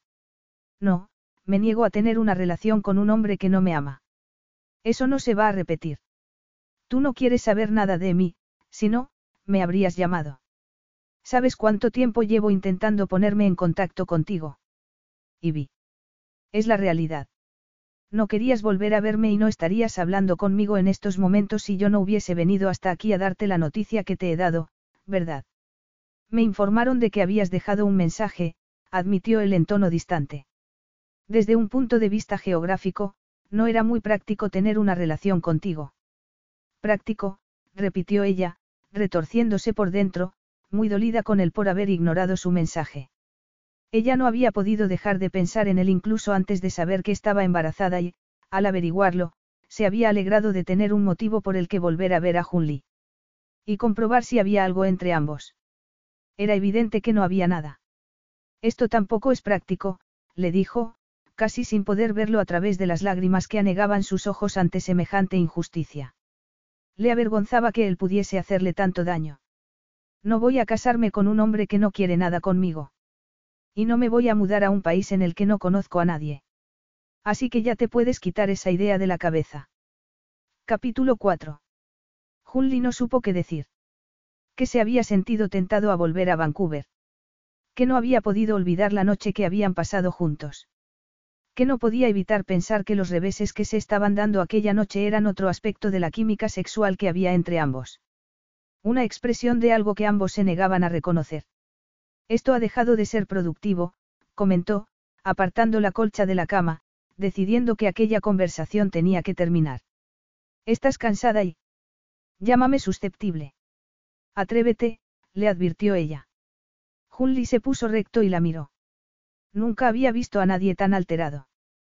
Tenía el rostro enrojecido, le temblaban los labios, toda ella parecía estar tiritando. Estaba intentando contener las lágrimas, pero se le habían desbordado y corrían libremente por sus mejillas. Él también estaba a punto de estallar. La noticia que le había dado Ivy lo había dejado desconcertado. Y, dado que estaba luchando con su propia crisis existencial, no había sido capaz de darse cuenta de que Ivy estaba pasando por algo parecido. Tuvo la sensación de que se estaba enfrentando a un acontecimiento traumático. Estaba aterrada. Te creí cuando me dijiste que no pasaría nada, ¿te das cuenta de eso? Le espetó ella. Él sintió que los muros que contenían sus propias emociones se tambaleaban con el impacto de su ira. Junli sabía lo que era confiar en la palabra de alguien y enterarse después de que lo habían traicionado. Era indignante. Empecé a encontrarme mal. Pensé que tenía la gripe. Empecé a olvidarme de las cosas. Tenía tres meses de retraso y me dio miedo que me diagnosticaran una enfermedad mortal. Me pregunté qué clase de hombre mentiría a una mujer acerca de algo así. No lo sabía, le dijo él. Pensé que me había vuelto a ocurrir, que se habían vuelto a reír de mí. Tan tonta soy. Me había acostado con un hombre que se dedica a ir por ahí dejando a mujeres embarazadas por el mundo. La única manera de poder aceptar lo ocurrido fue creerte. Lo señaló con el dedo, pero luego sus hombros se hundieron de un modo que hizo que pareciese muy pequeña. Así que tenía que contártelo, para que no te volviese a pasar, pero no respondiste a mis llamadas. Hace un par de horas, querías pedirme un taxi para que me marchase, y ahora quieres que me case contigo. Por favor, dime que eres consciente de lo absurdo que suena eso. Él se pasó la mano por el rostro. No era ajeno al estrés de Ivy, pero uno de los dos tenía que mantener la compostura. Si él se dejaba llevar también. No, él iba a controlar sus emociones. Me alegro de que te hayas esforzado tanto en hablar conmigo, Ivy. Era la verdad. Y tal vez su voz sonase demasiado tranquila y condescendiente, pero estaba decidido a manejar la situación con firmeza. Me ha dado la sensación de que, nada más enterarte de que estabas embarazada, tomaste la decisión de tener al bebé. Y eso mismo es lo que siento yo. Quiero al bebé. Quiero hacer lo correcto. No estoy intentando obligarte a hacer nada. Estás intentando obligarme a que me meta en la cama. Le gritó Ivy. ¿Por qué estás agotada? replicó él. Ambos necesitamos un poco de espacio para pensar. No podemos seguir hablando esta noche. La tomó en brazos y se preparó para que Ivy se resistiera, pero ésta suspiró y lo abrazó. Enterró el rostro en su cuello y empezó a llorar de tal manera que a Junli se le encogió el corazón. Tuvo que hacer un esfuerzo enorme por mantenerse en pie. Había pretendido dejarla en la cama, pero se sentó en el borde del colchón con ella todavía en brazos, sentada en su regazo, y sintió que perdía el control de la situación. Él era el responsable de aquella situación. Intentó darle calor apretándola contra su cuerpo y, a pesar de que no era un hombre demasiado cariñoso, le acarició la espalda para reconfortarla. Notó que se le encogía el corazón, pero intentó no pensar en ello y se concentró en tranquilizarla a ella. ¿Qué podía decirle? Ivy quería escuchar que lo sentía, pero no habría sido del todo verdad y Junli no sabía exactamente por qué ni quería pensar en ello. No podía prometerle la vida con la que Ivy había soñado, solo fragmentos. Todo había cambiado para los dos. Aquella era la dura realidad y él todavía no se había recuperado del impacto. Tenía que decir algo. Ivy estaba llorando de manera incontrolable. Y su dolor también le hacía daño a él. Somos dos adultos competentes e inteligentes, Ivy. Encontraremos la manera de hacer que esto funcione. ¿Cómo? Gimoteó ella. Junli no lo sabía, pero era capaz de hacer funcionar casi cualquier cosa. Tenía un grado en económicas, pero su mente funcionaba como la de un ingeniero. Podía rescatar proyectos multimillonarios y trabajar con funcionarios incompetentes de cualquier país extranjero. Desde que había aprendido que la cocina eran reacciones químicas y que el sexo era biología, siempre había tenido éxito en ambos. La falta de confianza de Ivy en él le parecía un insulto, pero tampoco le había dado muchos motivos para pensar que podía confiar en él. No te preocupes, tengo hecha una vasectomía. Ella debía haber imaginado que no la creería y había planeado tener el bebé sin su apoyo. Eso lo hacía sentirse abrumado. Y ofendido también. ¿De verdad pensabas que tendrías que enfrentarte a esto sola? Es lo que quiero, insistió ella entre sollozo y sollozo. Quiero vivir mi vida, no la de otra persona. Su aspecto era tan terrible que Junli deseó abrazarla. En realidad, necesitaba hacerlo. La presión de su pecho se había aliviado al tenerla más cerca, pero, en esos momentos, la magnitud de lo que los esperaba se cernía sobre ambos como un tsunami. Junli apartó el miedo de su mente. Intentó comportarse con normalidad y la dejó en el colchón, después, se puso en pie para quitarle los zapatos y taparla. La vio bajándose el vestido debajo de las sábanas. ¿Quieres que te preste una camiseta? Tomó una y esperó a que ella se cambiase. Después, se dispuso a dejar el vestido encima de una silla. Espera, le pidió ella. Hizo un movimiento rápido con los brazos y se quitó también el sujetador. No suelo ser así, añadió con la voz ronca y los ojos enrojecidos. Lo sé. El día que la había conocido había visto un optimismo y una convicción en ella dignos de alabar. Ivy se había encontrado en un momento de cambio en su vida y solo algo como lo que había ocurrido podía haber minado su seguridad. Buenas noches. Junli se inclinó y le dio un beso en los labios. Un beso suave, de buenas noches, para reconfortarla. Aunque, en realidad, lo que había querido era comprobar si seguían teniendo química, y así era. La boca de Ivy tembló bajo la suya, ella separó los labios para invitarlo a profundizar el beso y él puso las manos en sus mejillas y la besó. Cuando se apartó de ella, ninguno de los dos se sentía satisfecho. Aquello era muy difícil y eso lo aterró. Junli apoyó ambas manos en el colchón. Si no tenía cuidado, Ivy acabaría consumiéndolo, pero, si se casaba con ella, no podría evitarlo. Y tenía que casarse con ella. No podía permitir que volviese a Canadá y convertirse en un padre a distancia. Además, de aquel modo, no, no podía permitirse pensar con la bragueta. Tenía que casarse con ella por el bien del bebé. Nada más. Apagó la luz. No puedo casarme con alguien a quien no conozco, le dijo ella. ¿Cómo es posible que tú sí? Él tampoco la conocía mucho y le preocupaba que alguien de quien sabía tan poco pudiese afectarlo tanto sexual como emocionalmente. Además, se casase con ella o no, su vida siempre estaría bajo la influencia de la conexión que se había creado entre ambos. No obstante, dejó caer el peso de su cuerpo en el colchón, al lado de Ivy, y se dio cuenta de que le parecía bien casarse con alguien a quien no conocía. A mi madre la mandaron a trabajar en el campo cuando tenía 17 años. ¿Conocías esa política? Cuando enviaban a los estudiantes a trabajar a granjas. Sí. Estuvo allí cuatro años.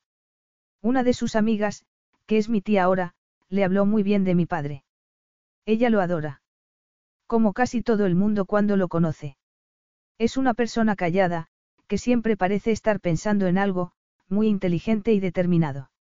Mi madre escribió a sus padres para contarles que parecía un hombre listo, ambicioso y bueno. En esa época era difícil moverse por el país, salvo con un buen motivo, como los estudios o un matrimonio. Mi madre quería volver a Shanghái y mi padre quería tener la oportunidad de vivir en una ciudad grande.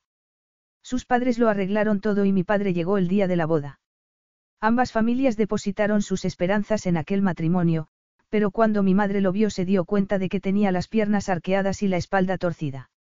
Y dio un grito ahogado. Pero sí me has dicho. Por una carencia nutricional, le dijo él, apretándole el brazo a través de las sábanas. No es genético. Nadie más lo tiene en mi familia. En todo caso, a mi madre le molestó que nadie se lo hubiese contado. No habría pedido casarse con él si lo hubiese sabido, aunque fuese inteligente, ambicioso y bueno. Son muy felices, pero yo no habría nacido, ni nuestro bebé, tampoco, si mi madre lo hubiese sabido todo de mi padre. Me parece una preciosa historia para dormir, admitió Ivy emocionada. Junli también había querido recordarse a sí mismo que sus padres habían tenido que superar situaciones mucho más complicadas que aquella, y que le habían proporcionado una vida muy cómoda. Lo menos que podía hacer era devolverle el favor a su propio hijo. Lo único que tendría que hacer era casarse con una extraña. Oyeron un timbre. ¿Han llamado? Preguntó Ivy sorprendida. Debe de ser mi asistente con tus pertenencias, le dijo él, poniéndose en pie. Ahora vengo. No te veo convencida, observó Junli. Ivy se sentía confundida. Estaba embarazada, pero estaba a punto de tener sexo con Hunley por primera vez. Estaban en la habitación de hotel de él en Vancouver, una suite enorme por la que ella se paseó como un gato asustado, deteniéndose para admirar las vistas de Lionsgate a través de la ventana antes de dejar su bolso en el sofá. Habían cenado tranquilamente en una terraza, se sentía tranquila y relajada gracias a la copa de vino que se había tomado y a la excelente comida. Cuando él la había invitado a ir a su habitación y la había besado en el ascensor, Ivy había sabido que aquello era lo que quería. ¿Prefieres que te lleve a casa? Le preguntó él. Es solo que estoy nerviosa. No he estado con nadie. Solo has tenido un amante. Le preguntó él. ¿Cuántas has tenido tú? inquirió ella. Julie apretó los labios. Eso no importa, le respondió, tomando sus manos para besarle la palma, poniéndose serio. Pero si esto es más importante para ti que para mí, tal vez deberíamos parar. No, no pasa nada. Sé que después te vas a marchar. No espero nada de ti.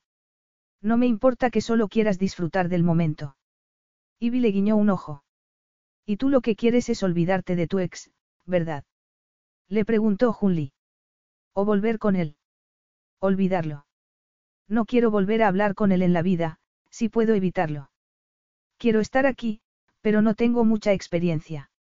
Mi relación fue casi todo el tiempo a distancia y, la verdad es que nunca me sentí muy atraída por él. El caso es que me preocupa ser aburrida en la cama. Él le puso un mechón de pelo detrás de la oreja. En ningún momento me has parecido aburrida. Y no me puedo imaginar esto de ninguna otra manera, pero quiero que seamos sinceros, ¿a qué te refieres con eso de aburrida? Me estás diciendo que nunca has tenido un orgasmo. Lo he tenido, yo sola. Ah, dijo él, haciendo una mueca. En ese caso, ya sabemos quién era aburrido en la cama. Vamos a ver si yo puedo hacerlo mejor. Ahí vino le dio tiempo a responder. Junli la besó y, de repente, ella sintió que su cuerpo se retorcía de placer y dejó escapar un gemido. Él ronroneó mientras la besaba más profundamente y le acariciaba el cuello. Ivy casi no podía respirar, apoyó ambas manos en sus hombros y se aferró a ellos, lo acercó más a su cuerpo. Él se giró y la apoyó en la pared antes de apretarse contra ella. Entrelazó los dedos con los suyos y le puso las manos encima de la cabeza mientras seguía besándola despacio. Ella tomó su labio inferior y lo chupó con fuerza, haciéndole saber que le estaba gustando su juego. Junli le apretó las manos, pegó las caderas a su cuerpo y la besó con más fuerza. Eiby empezó a sentir que le fallaban las piernas, tenía los pechos erguidos y un cosquilleo entre las piernas. No quería comportarse de manera pasiva, así que levantó una pierna y la apretó contra el duro trasero de él. Junli le levantó la falda y se pegó a ella, le chupó el cuello y la hizo gemir. Entonces, le soltó las manos y le acarició todo el cuerpo. Ivy se retorció de placer mientras la sensación de deseo que había entre sus muslos se intensificaba. Quería tenerlo allí. Volvió a besarlo en los labios y metió la lengua dentro de su boca. Y a él pareció gustarle, porque gimió y le chupó la lengua con fuerza mientras le acariciaba los pechos y empezaba a frotarse contra ella. Ivy quiso ir directa al grano y, al mismo tiempo, quiso quedarse como estaba, jugando con él. Junli le metió la mano por debajo del vestido y le acarició el muslo muy despacio, tomándose su tiempo, sabiendo seguramente que ella se volvería loca como no la acariciase de modo más íntimo. Junli, le rogó, sabiendo que él se arrodillaría para enseñarle lo gratificante que podía ser un orgasmo provocado por otra persona. Y vi. Ella abrió los ojos, todo estaba oscuro. Estaba excitada, sudando.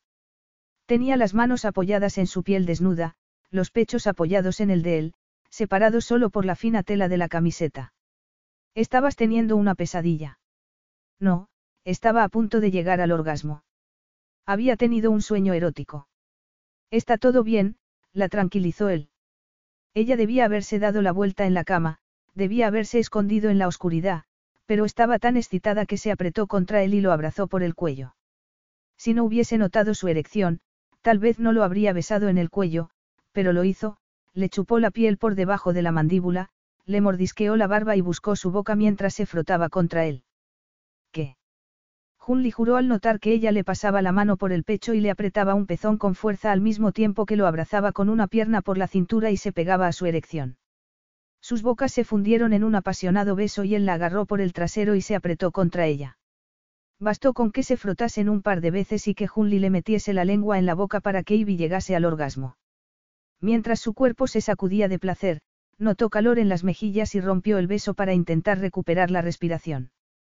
Junli solo quería apartar cualquier trozo de tela que se interpusiese entre ambos y penetrarla. Se preguntó si estaba despierta. Él estaba muy despierto. El modo en que Ivy se había frotado contra él y había pasado la lengua por su piel había hecho que se excitase tanto que casi le dolía. Y en esos momentos ella estaba temblando y emitiendo sonidos sensuales y él a punto de dejarse llevar y devorarla. Quería entrar en ella, hacer que llegase al clímax y hacerlo él también. Sin embargo, notó que ella intentaba apartarse y, tras dudarlo un instante, la soltó. Ni siquiera sabía si Ivy podía tener sexo. ¿Qué te pasa? Le preguntó él. Nada. Ha sido un sueño. Vuelve a dormirte. ¿Con quién has soñado? Le preguntó Junli, a pesar de haber oído que Ivy decía su nombre. No quiero hablar de ello, le respondió ella. No me presiones. Él no supo si no quería hablar o tener sexo. Pero estás bien. ¿Te duele algo? Está bien el bebé. Por favor, sí, está todo bien, le dijo. ¿Qué haces aquí? Tras pasarse una hora dando instrucciones, Junli había vuelto a su lado y se la había encontrado dormida. Había metido su maleta en el armario, para que Ivy no tropezase con ella si tenía que levantarse durante la noche, y después se había preguntado si podía meterse en la cama con ella. No pretendía tocarte. Solo quería estar a tu lado por si te despertabas desorientada. O por si intentaba marcharse de allí a medianoche. Pues vete a dormir a otra parte. ¿O me voy yo? Él supo que era lo mejor. No solía dormir con ninguna mujer, no le gustaba. Mientras se preguntaba qué hacer, oyó cómo la respiración de Ivy se iba calmado. Ella se había quedado satisfecha y él estaba tan excitado que lo mejor sería marcharse, aliviarse y dormir, pero no quería dejarla sola. Y, por ese mismo motivo, debía hacerlo. No entendía qué tenía Ivy que hacía que se olvidase de sus propias normas. Le maravillaba que fuese capaz de abandonarse completamente. Como había ocurrido durante la noche que habían pasado juntos en Vancouver. Junli había pensado en ella con frecuencia, sobre todo, en el modo en que ésta había llegado al clímax mientras él la acariciaba con la lengua. Al terminar, se había quedado sin aliento, sin fuerzas. Y él la había llevado hasta la cama en brazos. Después, había buscado un preservativo. Era alérgico al látex y le habían dicho que los preservativos sin látex eran menos fiables, pero nunca se le había roto uno antes. Ella se había mostrado encantada al verlo volver a la cama y ambos se habían desnudado apresuradamente. No pasa nada si no vuelvo a tener un orgasmo, le había susurrado ella mientras se besaban y se acariciaban. Solo quiero sentirte dentro. Seguro que vuelves a llegar. Se supone que este tiene que ser el mejor sexo de tu vida, le había respondido él. El listón estaba muy bajo. De momento, ya ha sido el mejor. Él había sido consciente del momento en el que se había roto el preservativo, mientras se movía rápidamente, al final. Ambos habían estado a punto de llegar al clímax. No solo habría interrumpido su propio placer, sino también el de ella. Así que se había dejado llevar por la pasión y había continuado, hasta terminar. Había sido espectacular, el clímax más intenso de su vida, que le había hecho gritar de placer. Se preguntó si aquel momento de éxtasis había merecido la pena, teniendo en cuenta las consecuencias. En realidad, él había pensado que no tendría consecuencias.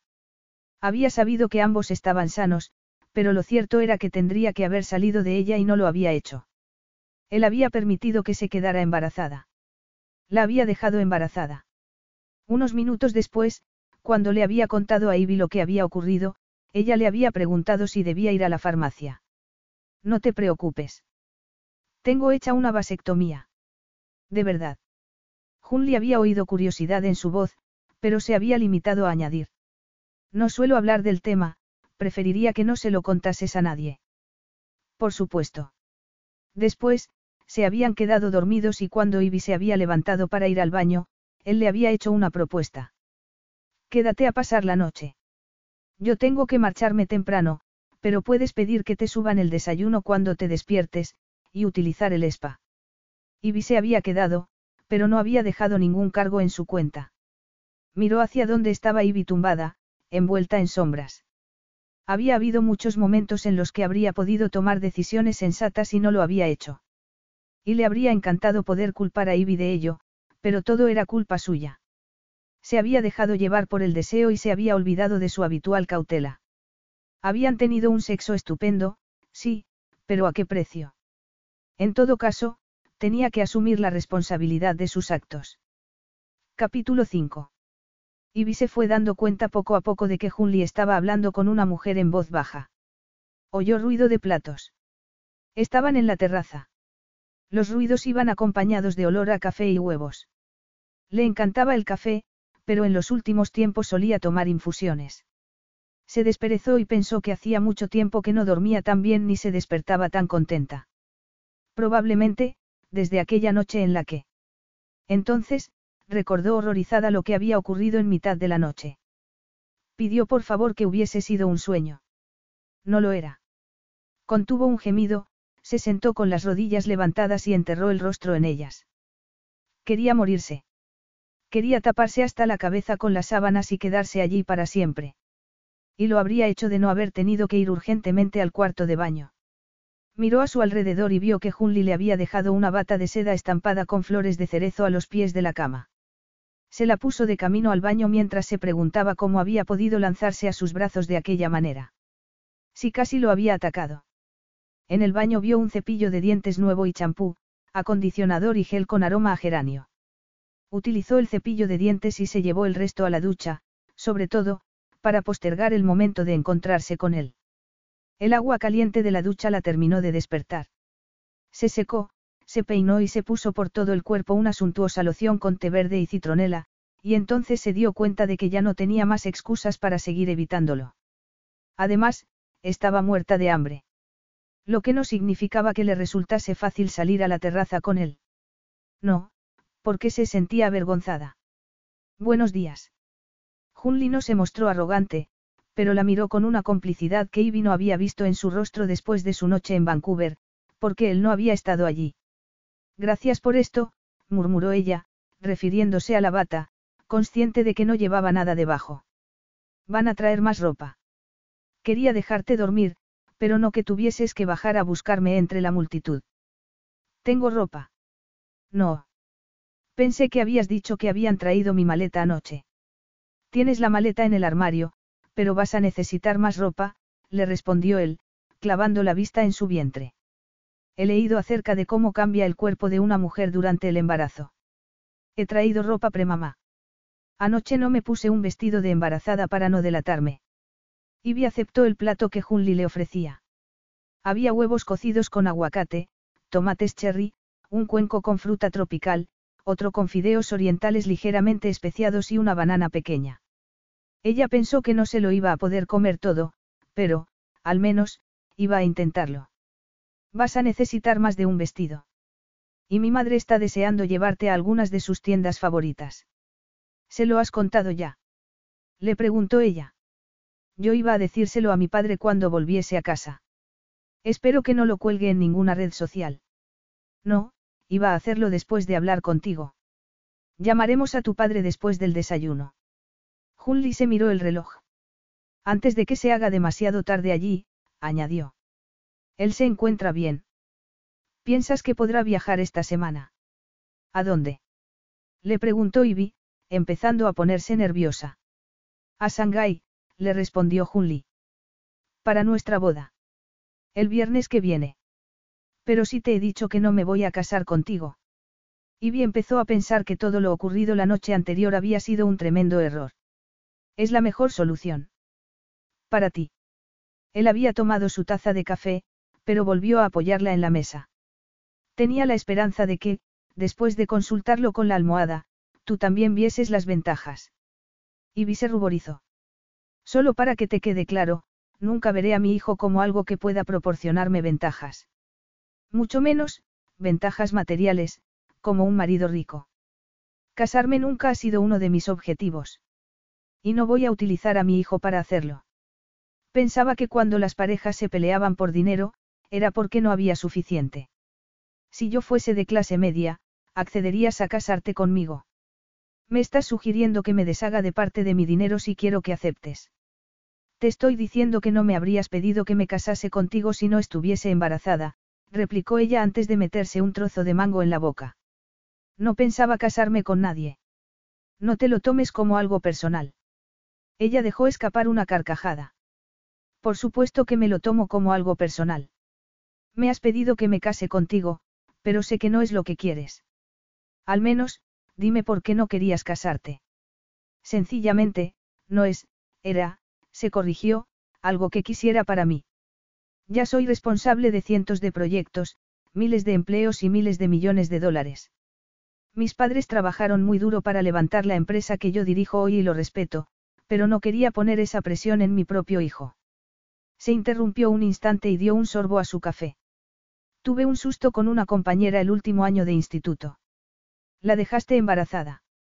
No, pero pensé que lo había hecho. Ivy dejó de comer y vio cómo Junli miraba hacia el horizonte. Una compañera. Sí. Fue mi primera relación.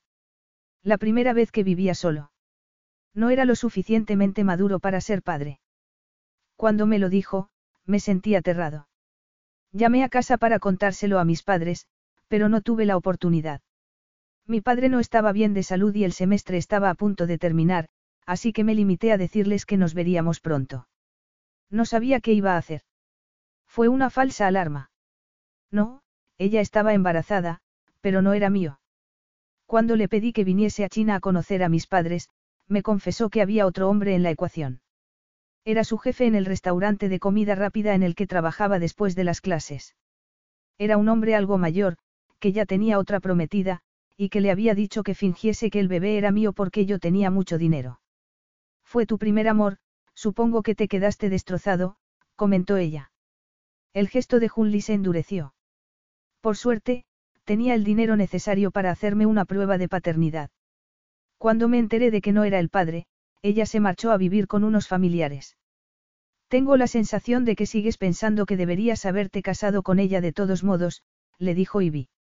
Me engañó y eso es difícil de olvidar, pero ella era una niña, lo mismo que yo. El otro tipo sí debía haber tenido más sentido común. Era su jefe. Además, dijo él, torciendo el gesto. Toda aquella situación me puso furioso, me sentí desilusionado. Incluso había estado dispuesto a dejar de estudiar para ponerme a trabajar y ganarme la vida para mantener una familia. Me sentí manipulado y me di cuenta de que podía ocurrirme más veces porque tenía dinero. Fui consciente de lo vulnerable que sería si tenía un hijo. Hizo una breve pausa antes de continuar.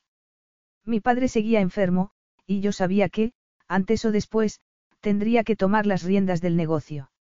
Mis padres siempre habían pensado que me casaría y tendría hijos algún día, pero yo pensé que nunca estaría preparado para formar una familia. Y tampoco quería poner semejante peso sobre los hombros de otra persona. Cuando fui a la universidad, me hice la vasectomía. Y te la hicieron bien. Dada mi edad, utilizaron una técnica que, supuestamente, era reversible. Durante los primeros años, me hice pruebas para comprobar que la operación había funcionado, pero después, con tanto trabajo, bueno, ya hemos visto lo que ocurre cuando nos confiamos, no.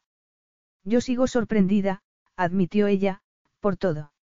Me sorprende que me creyeras y que quisieras hacerte la prueba, si te soy sincera. Estabas demasiado disgustada como para no tomarse tus palabras en serio, le dijo Junli. Además, tenía que saberlo. Por favor, te pido que no cuentes a mis padres lo que me ocurrió en el instituto. Por supuesto. ¿Cuánto tiempo llevabas viviendo en Canadá? Has dicho que era la primera vez que vivía solo.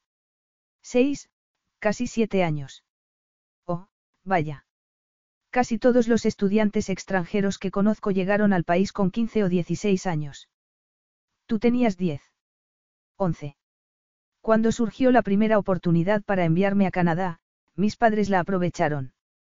Casi no podían permitírselo, pero no sabían durante cuánto tiempo podríamos hacerlo. Primero me enviaron para que aprendiera inglés, pero después, cuando la empresa empezó a ir mejor, fui capaz de ayudarlos con sus inversiones allí.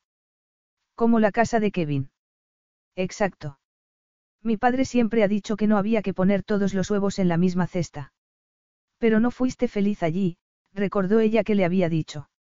No, admitió Junli, bajando la vista, dándole a Ivy la impresión de que no le estaba contando toda la verdad. Era joven para estar tan lejos de mis padres. Pensé que sería una aventura, pero el choque cultural fue enorme. Tenía que haberles dicho que no quería quedarme allí, pero sabía lo duro que habían trabajado para poder pagarme esa educación. Mi padre lleva toda la vida con dolores. Mi madre pasó varios años lejos de su familia. Así que yo tenía que aguantar, aunque lloviese y tuviese que pasar los cumpleaños sin mis primos, para después poder ayudar a mi familia. Echabas de menos a los tuyos. Me acostumbré con el paso del tiempo, pero siempre supe que nunca me sentiría en casa en Canadá, así que ni siquiera lo intenté. Era el lugar en el que trabajaba, donde me preparaba para tomar el relevo de mi padre algún día. De hecho, la tarde que pasé contigo debió de ser la más relajada que había pasado en esa ciudad. No sé si es un cumplido o una queja. Es algo que me preocupa. No me puedo quejar. De repente, la pasión de la noche anterior volvía a estar presente entre ellos, pero el ama de llaves apareció con zumo recién exprimido para Ivy y una disculpa dirigida a Junli. Su asistente pregunta si no ha leído su mensaje. Dice que es urgente. Junli hizo una mueca y tomó su teléfono. Tocó la pantalla varias veces y comentó. Al parecer, la prensa ha llamado a tu padre. Como no tenía noticias tuyas, ha llamado al hotel, pero le han dicho que ya no estabas allí y que no sabían a dónde habías ido, así que ha amenazado al gerente del hotel con llamar a la Embajada de Canadá si no tiene noticias tuyas pronto. Junli se sacó el teléfono de Ivy del bolsillo. Es culpa mía. Lo apagué para que pudieses descansar. Ella lo miró con incredulidad. ¿Y qué voy a decirle? Junli le sugirió que se vistiera antes y la llevó a ver la ropa que había pedido para ella. Ivy bajó las escaleras y llegó a un salón enorme con una pantalla muy grande y un billar. Uno de los ventanales daba a una piscina que brillaba con la luz del sol. Pensó que aquella casa era una obra de arte y que se estaba enamorando de aquel lugar. También descubrió un gimnasio perfectamente equipado de camino a la habitación en la que habían dejado la ropa, donde Junli ya estaba revisando lo que les habían llevado. Normalmente, odiaba que las dependientas intentasen adivinar lo que le podía gustar cuando iba a una tienda. Y le resultó especialmente extraño que Junli le fuese enseñando prendas y volviese a colgarlas antes de que a ella le diese tiempo a decidir si le gustaban o no. ¿Quieres que ofrezca una imagen determinada? Le preguntó ella con indignación. No, le respondió él. Escoge lo que te guste. Es que a mí me encanta comprar, es mi vicio. En el instituto nunca iba a fiestas así que, si quería estar con gente, me iba a un centro comercial. Ella se preguntó si sería ese el motivo por el que en Vancouver Junli había insistido en entrar en una tienda de regalos. Él había comprado un prisma de cristal y se lo había regalado para que lo colgara en su nueva casa. Ivy le había dado las gracias con un beso que todavía le ponía la piel de gallina cuando lo recordaba. Después, había pensado en colgar el regalo en la habitación del bebé. Pruébate esto, le dijo él, sacándola de sus pensamientos. Era un vestido sin mangas, con cuello marinero y un corte por debajo de la cintura, de estilo años 20. Suelo ir vestida de manera más clásica y convencional, le dijo ella. Aunque tenía que admitir que casi siempre buscaba ropa que pudiese ponerse también para ir a trabajar, no compraba prendas que, sencillamente, le gustasen. No obstante, se lo probó y se sintió muy cómoda con él. Te sienta bien, comentó Junli, mirándola con admiración. Sus miradas se cruzaron. Después, él bajó la vista a sus labios e Ivy los separó instintivamente y sintió que se le cortaba la respiración. En la oscuridad del dormitorio, Junli la había besado como si ansiara devorarla. Ella se relamió, anticipando el roce de su boca. Si él la hubiese besado en esos momentos, demostrándole que sentía la misma atracción que ella, se habría sentido más tranquila, pero lo vio levantar la mano hacia ella para después volver a bajarla. Al media, entra. Ivy, esta es tu estilista. Esperaré arriba, dijo antes de desaparecer. Almedia se ocupó de alisarle el pelo y maquillarla. Cuando Ivy volvió a subir a la planta de arriba, encontró a Junli manteniendo una reunión con media docena de personas en la mesa de comedor. La presentó a todo el mundo, su asistente, al que Ivy ya había conocido la noche anterior, una persona de su departamento de relaciones públicas, que salió al exterior con ellos y los fotografió con el jardín vertical a sus espaldas. Pensé que íbamos a llamar a papá, murmuró ella. ¿Qué es todo esto? Es para anunciar nuestra boda. Yo no he accedido a casarme contigo. Todavía, le dijo él, pero cuando lo hagas, ya tendremos preparadas las fotografías. Ella se preguntó por qué estaba Junli tan seguro de que terminaría cediendo. Si tendría algo que ver con cómo se había comportado en mitad de la noche. Estás dando demasiadas cosas por hecho, le advirtió. Lo de anoche no significa lo que tú piensas. Él miró al fotógrafo y le pidió que los dejase solos. Ivy sintió que le ardía el rostro de la ira, la vergüenza y la humillación. Clavó la vista en el agua. ¿Qué es lo que piensas que estoy dando por hecho? Le preguntó Junli. Que voy a casarme contigo porque. No podía decirlo. Tenía un nudo en la garganta. Lo de anoche fue culpa de las hormonas, nada más. Es como si viviese todo con mayor intensidad. Cuando estoy cansada, estoy agotada. Cuando tengo hambre, devoro. Estoy intentando ser racional con respecto a todo lo relativo a nosotros, pero tengo que hacer un esfuerzo por contener las lágrimas y no gritar. Ese es el efecto que el embarazo tiene en mí. Anoche, me habría comportado igual con cualquier otro. ¿De verdad? Le preguntó él, dejando escapar una carcajada. Me estás diciendo que el embarazo hace que estés tan cariñosa que eres capaz de despertar a un hombre para tener sexo con él y después llegar al clímax incluso antes de quitarte la ropa. Porque, si es así, puedes estar segura de que yo voy a ser el hombre que esté a tu lado en la cama todas las noches. Ella deseó alejarse de Junli, pero se estaban mirando a los ojos y él había empezado a acariciarle el labio inferior con el pulgar. Se dio cuenta de que. Hi, I was calling Current, the influencer marketing platform, but I think I just got redirected to a bunch of people listening to a podcast. Well, anyways, I was calling Current because I was told they could help get my brand set up on TikTok Shop and even build out an affiliate program of content creators promoting my brand. And even have those content creators go on live streams and promote my product there. Wow, I could really use Current. I also heard that the brands they work with are making millions in sales. I guess I'll just go to their website at current.tech. Unli la miraba con deseo, pero su expresión enseguida se endureció. Nos reservaremos para la noche de bodas, le dijo él. Y Ivy volvió a sorprenderle que fuese capaz de controlarse de aquella manera.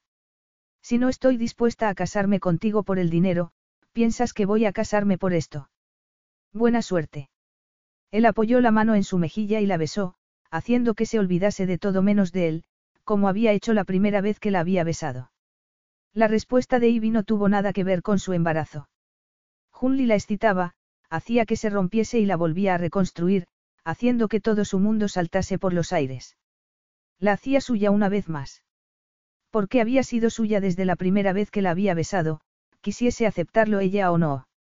Cuando Junli se apartó, Ivy se dio cuenta de que lo había agarrado por la muñeca, sus labios querían seguir pegados a los de él y no era capaz de abrir los ojos. No podía respirar. Él le dio un beso ligero para terminar y después le dijo con su voz masculina. Sí, cariño, pienso que te vas a casar conmigo por esto. Ella dio un grito ahogado, no lo pudo evitar. Porque es el mismo motivo por el que voy a hacerlo yo, admitió Junli con firmeza. Así que vamos a llamar a tu padre para contarle la feliz noticia. Capítulo 6. Llamaron a su padre desde el despacho de Junli, una habitación con pocos muebles con suelos de teca y un escritorio moderno, de metal. En una pared había una estantería con puertas de cristal en el que había varios libros antiguos y unas esculturas pequeñas que debían de ser muy valiosas. A pesar de lo que Junli le había dicho junto a la piscina, no intervino durante la conversación telefónica con su padre, dejó que fuese ella la que hablase. El padre de Ivy se emocionó al enterarse de que iba a ser abuelo e Ivy le contó que todavía estaban decidiendo con Junli qué iban a hacer y le prometió que volvería a llamarlo pronto. Cuando colgó el teléfono, no fue capaz de mirar a Junli a la cara. Salió a la piscina y se quitó las zapatillas. Se sentó en el bordillo y metió los pies en el agua para intentar calmarse, para intentar pensar. ¿Pensar en qué? Sabía lo que Junli esperaba de ella. También sabía lo que esperaba su padre. Sabía lo que todo el mundo esperaría cuando la noticia de que estaba embarazada de él saliese a la luz. Y también sabía lo que ella misma habría esperado de sí misma si aquella hubiese sido una situación hipotética y hubiese tenido que tomar una decisión. Pero la realidad era mucho más ardua y compleja. Estaba sumida en sus pensamientos cuando oyó que Junli preguntaba a lo lejos. ¿Ves alguno que te guste? La pregunta no tenía sentido. De repente, apareció una sombra delante de su rostro e Ivy se asustó y dio un manotazo, haciendo volar algo hacia la piscina. Vio unas pequeñas gotas brillantes caer sobre la superficie y hundirse, y una caja cuadrada y plana que se quedó flotando en ella. Al parecer, no, dijo Junli, incorporándose y quitándose la camisa para meterse en el agua. ¿Qué era eso? Anillos, le respondió él, desabrochándose el pantalón y quedándose en ropa interior. De diamantes. Inquirió ella con gesto horrorizado, con la mirada clavada en el fondo de la piscina. ¿Por qué me los has puesto delante de la cara? ¿Por qué los has tirado tú a la piscina? Le preguntó él, zambulléndose antes de esperar una respuesta. Recogió varios anillos y la bandeja y lo dejó todo al lado de Ivy, en el bordillo. Después volvió a zambullirse para recuperar el resto. Está el joyero aquí. ¿Y si no los encontramos todos? Ivy se sentía avergonzada. Ah, que los estamos buscando los dos. Sí, yo te diré dónde están. Se te ha quedado uno allí, le dijo ella, señalando con el dedo. Junli volvió a tomar aire y buceó por el fondo de la piscina mientras Ivy estudiaba los anillos que ya había sacado de la piscina. Pensó que era un hombre muy generoso. Los diamantes eran de al menos tres o cuatro quilates e iban acompañados por otras piedras preciosas, como rubíes, esmeraldas y zafiros. Todos eran muy elegantes y lujosos. Ya deberían de estar todos, anunció Ivy por fin. Bien, le respondió él, apoyándose en el bordillo, al lado de su pierna. Te lo voy a volver a preguntar. ¿Ves alguno que te guste? Si lo prefieres, podemos encargar otro modelo, no hace falta que los vuelvas a tirar. Me encanta que te muestres tan comprensivo al tiempo que esperas que haga exactamente lo que quieres que haga, comentó ella con el ceño fruncido. Entonces, dime qué quieres que hagamos. Soy todo oídos. Ivy no tenía ni idea y él lo sabía muy bien.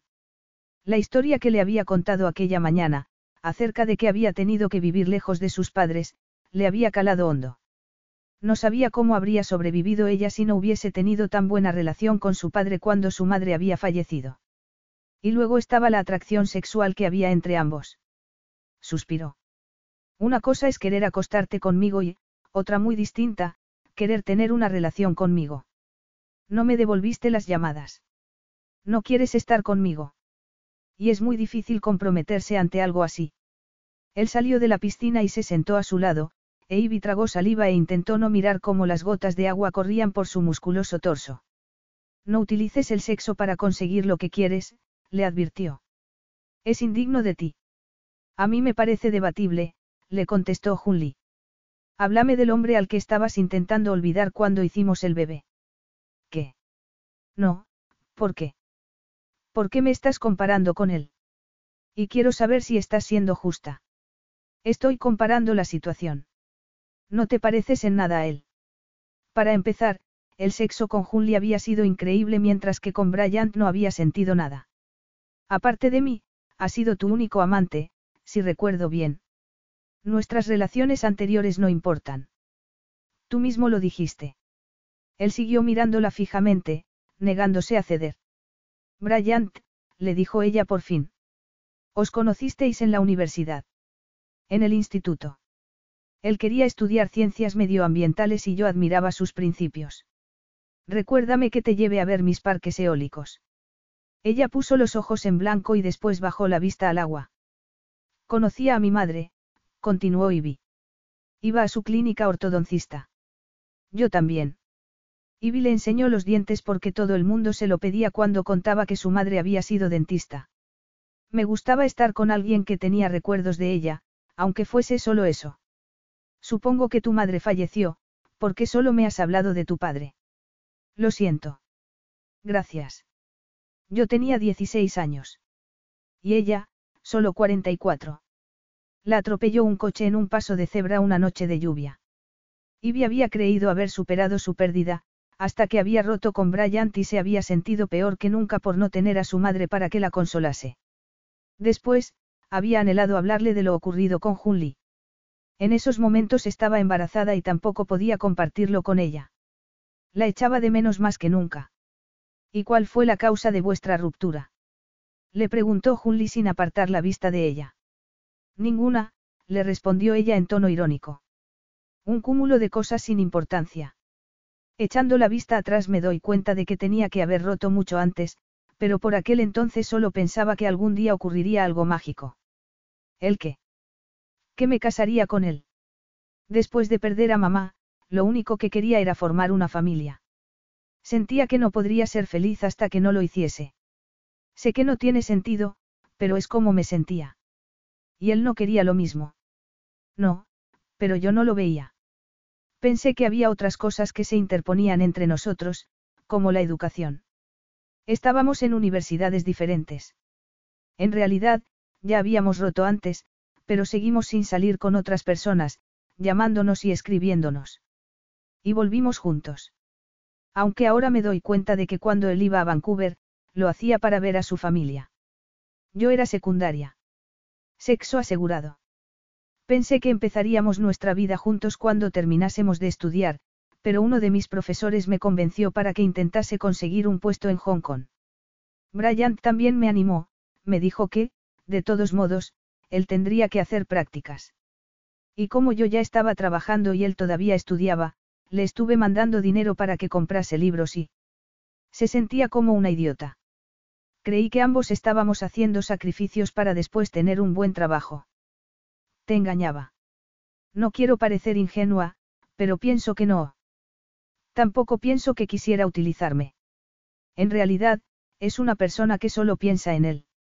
Le resultaba cómodo tenerme como novia, en la distancia, pero disponible cuando necesitaba que le diese consejo o que lo animase. No le contó a Junli que Bryant había puesto muchas excusas para no ir a verla a Hong Kong, que no había podido contar con él para nada. Le avergonzaba haberse aferrado a algo que, en realidad, no había existido nunca. Pensé que las relaciones eran así, que pasaban por momentos difíciles, pero había que aguantar. E intenté que llegasen momentos mejores mudándome a Toronto.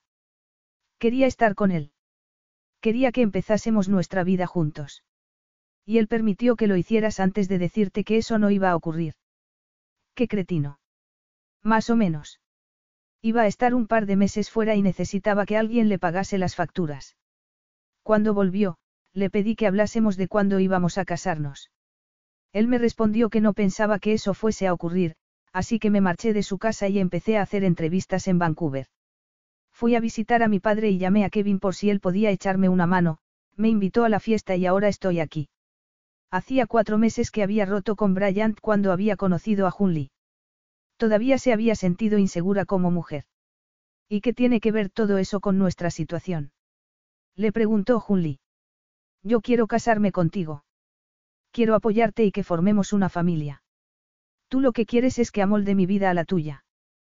Para tu comodidad. No me conoces. No me quieres. Podías haber tenido al bebé sola y no contármelo, pero lo hiciste. ¿Por qué? Porque quisiste hacer lo correcto para todos, la interrumpió él. Lo que te convierte en una persona íntegra. Si voy a casarme, supongo que esa es una cualidad que querría en mi esposa. Además, eres inteligente, divertida e independiente. Siento que otro hombre te hiciese infravalorarte, pero yo no lo voy a hacer. Sus palabras le hicieron dudar, empezó a creer que tal vez lo suyo pudiese funcionar. Pero no sabré si eso es verdad hasta que no pasen ocho años, supongo, le dijo, notando que los ojos se le llenaban de lágrimas y que se le hacía un nudo en la garganta. ¿Ves? Tengo las emociones a flor de piel. También el miedo. Le preguntó él en tono amable, acariciándole la mejilla y limpiándole una lágrima que corría por ella. Tal vez. Él se giró, dudó y después volvió a ofrecerle la bandeja con los anillos. Entendido, le dijo. Gracias, respondió ella, mirando hacia otro lado para que Junli no la viese sonreír. Esto me hace darme cuenta de lo diferentes que somos. No estoy intentando comprarte, Ivy. Solo estoy diciendo que esta es la vida a la que tiene derecho nuestro bebé. No pretendo criticar la vida que tú puedes ofrecerle, pero yo puedo darle más. Estamos de acuerdo en que los dos queremos lo mejor para el niño. En realidad, la pregunta no era esa, sino si Ivy quería casarse con un extraño que ya le estaba cambiando la vida a ella, pero Junli quería que creyese que le estaba ofreciendo todo lo que siempre había deseado. No se daba cuenta de que ella quería un marido que la amase. Pensó que, tal vez, con el tiempo, podrían amarse. Pero, sobre todo, que tenía que pensar en su bebé. Un bebé que tenía derecho a todo aquello. Un bebé con derecho a tener un padre y una madre. Junli era un hombre al que merecía la pena conocer, era inteligente y ambicioso, y no era una mala persona. Este es de un diseñador de Vancouver, le explicó él, tomando un anillo con un diamante azul triangular, rodeado de pequeños diamantes blancos. Está inspirado en las montañas nevadas de Vancouver, o eso me han dicho. Tal vez te haría sentir menos nostálgica. Ivy se había pasado ocho años con un hombre al que había querido amar, pero que nunca le había dicho nada tan bonito ni tan personal. Ni le había regalado un anillo. Sin pensarlo, tomó la joya para ver cómo le quedaba. El anillo le quedaba perfecto. Si hubiese sido rojo, habría ido a juego con el fuego que, espontáneamente, brilló en su corazón rodeado de una luz incandescente de esperanza. ¿Te quieres casar conmigo? Ella intentó no dejarse llevar solo por la euforia de estar sentada en el paraíso, con una verdadera joya en el dedo, mientras que un hombre impresionante le pedía que pasase su vida con él. En realidad, lo tenía claro. Había tomado la decisión nada más darse cuenta de que estaba embarazada. Lo primero que había pensado había sido en contárselo, y ya entonces había deseado que él desease aquel bebé tanto como ella, que los aceptase a ambos.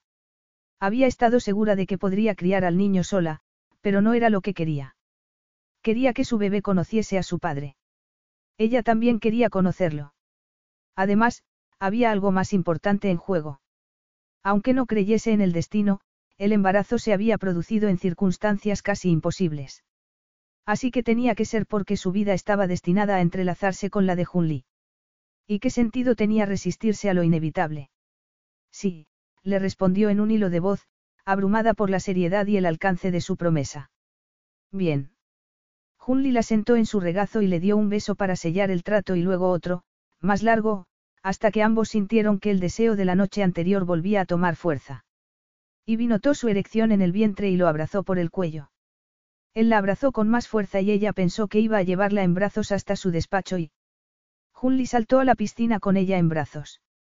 Ivy gritó antes de hundirse en el agua y él se echó a reír. Capítulo 7. Junli había conseguido lo que quería. Iban a casarse en diez días. Debería estar contento. Estaba contento, pero tenía muchas cosas por hacer. Nada más levantarse había ido al gimnasio para intentar tranquilizar sus nervios, pero seguía en tensión y todavía no sabía por qué. O sí, pero no quería reconocerlo.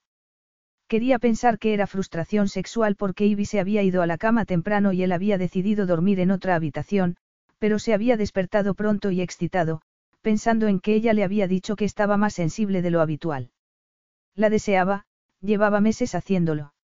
Y la sensación era todavía más intensa teniéndola bajo el mismo techo, pero no era la primera vez que vivía sin sexo y nunca se había sentido tan frustrado antes. Sabía cuál era el problema en realidad, pero quería ser fuerte y controlar todo lo que lo rodeaba. No podía permitir que aquella situación lo superase. En realidad, Ivy estaba haciendo todo el trabajo. Él solo tenía que asegurarse de que estaba bien atendida. Había estado bien durante años sin medicación. Solo la idea de volver a tomarla lo molestó, aunque fuese normal que un cambio tan grande en su vida pudiese desequilibrarlo. Podría engañarse, lo hacía todo el mundo, pero no era tonto. Aquella situación habría hecho pararse a pensar a cualquier hombre. Y eso era lo que su cuerpo le estaba diciendo. No obstante, no podía confesarle a Ivy que la idea de casarse y tener un hijo estaba amenazando con deprimirlo. La miró. Clavó la vista en su escote y pensó que aquel bebé lo estaba aumentando todo. Pero habían tenido una pequeña discusión durante el vuelo y Junli no sabía si Ivy querría hablar con él, así que se había entretenido haciendo llamadas y organizando cosas. Mi madre necesita tu lista de invitados lo antes posible. Para el banquete.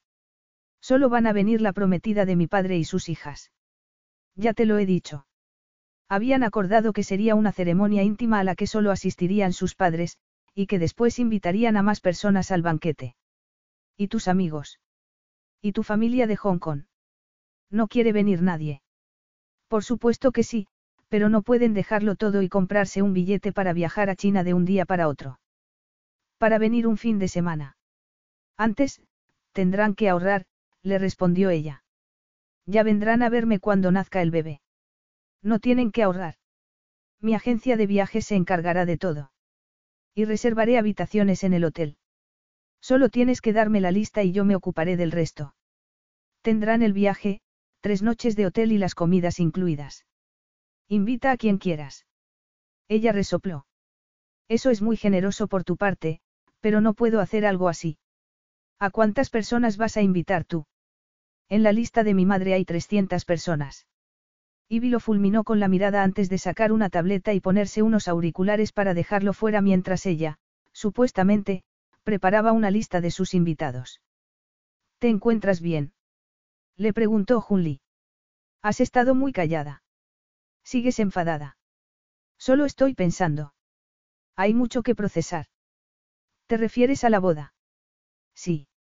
No sé qué esperaba, pero, lo que más me inquieta es rechazar el trabajo. De todos modos, habría tenido que pedir la baja antes o después. Y siempre podré buscar otro empleo después. Tengo ahorros, pero no quiero estar sin ingresos. No me gusta la idea de vivir de mi marido. Le costaba permitir que otro hombre volviese a presidir su vida. Él lo entendió y deseó darle un puñetazo a su exnovio por haber conseguido que Ivy se sintiese así. Yo te contrataré cuando puedas trabajar, le prometió.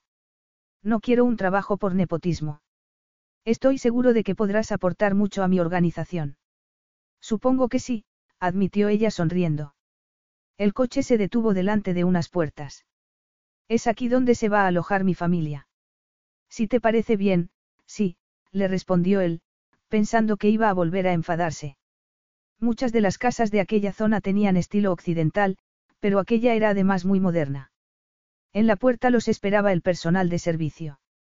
El mayordomo presentó a sus siete compañeros a Ivy. Cuando lleguen sus invitados, seremos cuatro más. Ah, seguro que mi familia estará muy cómoda, gracias. El personal se dispersó y Junli observó cómo Ivy pasaba del amplio recibidor al espacioso salón, decorado en tonos grises, con toques azules y dorados. La ventana semicircular tenía vistas al sereno río. ¡Qué casa más bonita! comentó Ivy maravillada. Mi madre tiene un talento especial para encontrar propiedades excepcionales. Desde luego que sí. Ivy se acercó a la terraza para admirar el jardín antes de seguir visitando la casa. No les hace falta un lugar tan grande. Aunque supongo que tus padres vendrán a cenar con ellos algún día, añadió, fijándose en la mesa de comedor, que era para 24 personas. No obstante, ¿para qué cinco habitaciones? Cada habitación tenía su propio baño y la casa de la piscina podía alojar a otras cuatro personas. Además, había un apartamento encima del garaje. También había una habitación de servicio al lado de una posible habitación infantil, para la niñera. La decoración era sencilla, al tiempo que cálida y elegante. Es preciosa, pero sí es muy cara. No lo es, la interrumpió él, llevándola hasta el dormitorio principal que, como el resto de la casa, tenía mucha luz y unas impresionantes vistas al río. Papá se va a sentir como un rey aquí. En realidad. Había llegado el momento de hablar con Ivy, sobre todo, porque una de las criadas acababa de salir del vestidor anunciando que las maletas ya estaban deshechas. Deshechas. Repitió Ivy con el ceño fruncido, asomándose al vestidor. La ropa que había llevado de Vancouver estaba colocada junto a los conjuntos que había escogido en Singapur el día anterior. Después de hablar con la diseñadora y que ésta conociese su talla y gustos, había añadido algunas prendas más. En el fondo del armario había varios paquetes y bolsas sin abrir. Pensé que era una casa de alquiler para mi familia. Es para ti. Si te parece bien, le diré a mamá que termine todas las gestiones. Me vas a dejar aquí, en esta casa. No me habías dicho que querías que criásemos al niño juntos. Será solo hasta la boda, Ivy, le aseguró él. Y después te mudarás aquí conmigo. Está bien, había pensado que sería una sorpresa divertida, le dijo Hunley, intentando no echarse a reír. Pues a mí no me lo parece. Cuéntame qué está pasando en realidad. No me voy a pasar la vida adivinando tus pensamientos y equivocándome. Eso forma parte del pasado. Lo odio. Hunley se puso serio. Este lugar está demasiado lejos de la ciudad para que sea nuestra residencia habitual. Después de la boda, mi madre te enseñará otras propiedades en la ciudad. Esa es una decisión más importante, así que será mejor que te tomes tu tiempo. Mientras tanto, nos alojaremos en el ático. Eso la tranquilizó un poco. Entonces, esta casa se ha alquilado solo para la boda. No, admitió él, preparándose para otra discusión. No puedo llevarte a Vancouver e ir a recogerte a casa de tu padre, así que voy a comprar esta casa. Vas a comprar esta casa solo para venir a recogerme. Me parece que tienes demasiado dinero. Ivy sacudió la cabeza. No es solo para la boda. Le he pedido a mamá que encontrase un lugar al que podamos escaparnos cuando tengamos un fin de semana libre, por ejemplo. Un lugar en el que alojar a tus amigos cuando vengan a visitarte. Ah, como una cabaña junto a un lago. Exacto. Estaba siendo sarcástica. En esas cabañas las camas son literas de segunda mano, no hay obras de arte colgadas de la pared ni tampoco personal de servicio. Podemos despedir al personal, si lo prefieres. La casa es tuya, puedes hacer lo que te parezca. Hunley estaba llegando al límite de su paciencia, así que salió del vestidor. No seas ridículo, replicó ella, siguiéndolo. No es mía. Yo no puedo pagar nada de esto. ¿No te das cuenta? Las palabras de Ivy hicieron que Hunley se diese cuenta de lo lejos que estaban de entenderse. Ivy. Cuando dije que quería responsabilizarme de ti y del bebé, quería decir que aseguraría vuestro bienestar y vuestra seguridad. Y, para ello, utilizaré todos los medios que estén en mi mano. Ella se cruzó de brazos. De acuerdo. ¿Y qué significa eso? Significa que esta casa va a ser tuya. Estará incluida en nuestro acuerdo matrimonial, junto con los fondos necesarios para mantenerla y pagar a los empleados. También estableceremos una asignación mensual, acciones de la empresa, y las condiciones de un posible divorcio. Cuando me marche de aquí iré a hablar de todo eso con mi padre. Después, tendrás tiempo para revisar el documento y ver si te parece bien, pero te sugiero que contrates a un abogado para que lo lea también. Supongo que tu familia no se ha puesto muy contenta cuando se ha enterado de que estoy embarazada y de que te ves obligado a casarte con alguien a quien ni siquiera conocen, comentó ella en voz baja. Están tan contentos que me han hecho sentir fatal, porque yo no tenía pensado casarme ni tener hijos. Se acercó a ella y apoyó las manos en sus hombros, la miró a los ojos. Ahora, para que no te lleves más sorpresas, tengo que decirte que he pedido a la asistente de mi madre que empiece a hacer entrevistas para formar tu propio equipo. Cuando estemos casados, nos invitarán a muchos eventos y tendremos que celebrarlos nosotros también. Vas a necesitar un asistente, una secretaria que te lleve la agenda, ya tienes una estilista y probablemente necesites un personal shopper también. ¿Ese no eres tú? Le preguntó ella. Hunley sonrió. También hará falta una matrona y una nutricionista para el resto del embarazo, y una niñera cuando nazca el bebé. La decoradora de mi madre puede ayudarte con la habitación del niño y con cualquier otro cambio que quieras realizar en la casa para sentirte a gusto. Eso es, quiero decir. Ivy se llevó las manos a la frente, estaba aturdida. Él le apretó los hombros de manera cariñosa y terminó de decirle todo lo que le tenía que decir. También tendrás un conductor y guardaespaldas. Por desgracia, los necesitamos. Es el precio del éxito. Con respecto al personal de servicio, tenemos a una persona que se ocupa de eso. Si quieres realizar algún cambio, tu asistente se encargará. Y... Todavía hay más. Gimoteó ella. Para allá, por favor. Tendrás tu propia cuenta bancaria cuando estemos casados, pero puedes utilizar esta tarjeta si necesitas algo ahora. Se sacó una tarjeta del bolsillo de la camisa. Ella la miró y tragó saliva. Esta tarjeta no tiene límite, ¿verdad? ¿Cómo has conseguido ponerla a mi nombre en tan poco tiempo? Él pensó que era encantadora. Solo tuve que hacer una llamada. Ahora, Si no tienes ninguna objeción con respecto a la casa, hablaré con mi madre para que zanje la compra. Lo único que tengo que decir es que si estás seguro de todo. Completamente seguro, pero te veo cansada. Tómate la tarde para descansar antes de que vengan mis padres a verte. Deja que el personal de servicio te mime. ¿De verdad tienes que marcharte? Le preguntó ella, mirándolo a los ojos. A Junli le habría resultado muy sencillo llevársela a la cama y perderse en la pasión. Demasiado sencillo. Pero tenía mucho que hacer y no podía distraerse. Debo marcharme, le dijo, pero antes necesitaba darle un beso, solo uno. Tomó su rostro para no tocar ninguna otra parte de su cuerpo. E intentó que fuese solo un beso rápido, pero notó cómo ella separaba los labios y pasaba la lengua por el labio inferior de él. Junli se excitó al instante y profundizó el beso. Deseó que ambos estuviesen desnudos, apareándose como dos animales, para terminar sudando y sin aliento, saciados. Se puso tenso al darse cuenta de cómo perdía el control con Ivy. Pensó que tenía que parar. Ella estaba temblando, abrió los ojos e intentó respirar. Cuando Junli bajó los brazos y retrocedió, Ivy se mordió los labios henchidos. ¿Qué ocurre? Le preguntó, como si se sintiese dolida. Él contuvo una palabra malsonante. Tengo que ser capaz de mirar a tu padre a los ojos. Mi padre no es dueño de mi sexualidad, comentó ella en tono molesto. No obstante, sigo pensando que es mejor esperar a la noche de bodas. Él necesitaba tiempo para recuperar el rumbo. Ella dejó escapar una carcajada. Mi padre sabe cómo se hacen los bebés. Se acostó con mi madre antes de casarse con ella. ¿Y qué le pareció eso a su padre? replicó Junli en tono seco. Nunca se lo contaron, admitió Ivy. Su situación era diferente. Mi abuela no se enfadó porque se acostaran, sino porque se casaron sin su permiso. Quería que mi madre se casase con otro hombre. En Canadá. En Hong Kong. Llevó a mi madre a visitar a unos parientes y a conocerlo a él, pero mi madre salió con sus primas y conoció a papá. Mi abuela dijo que se trataba solo de atracción.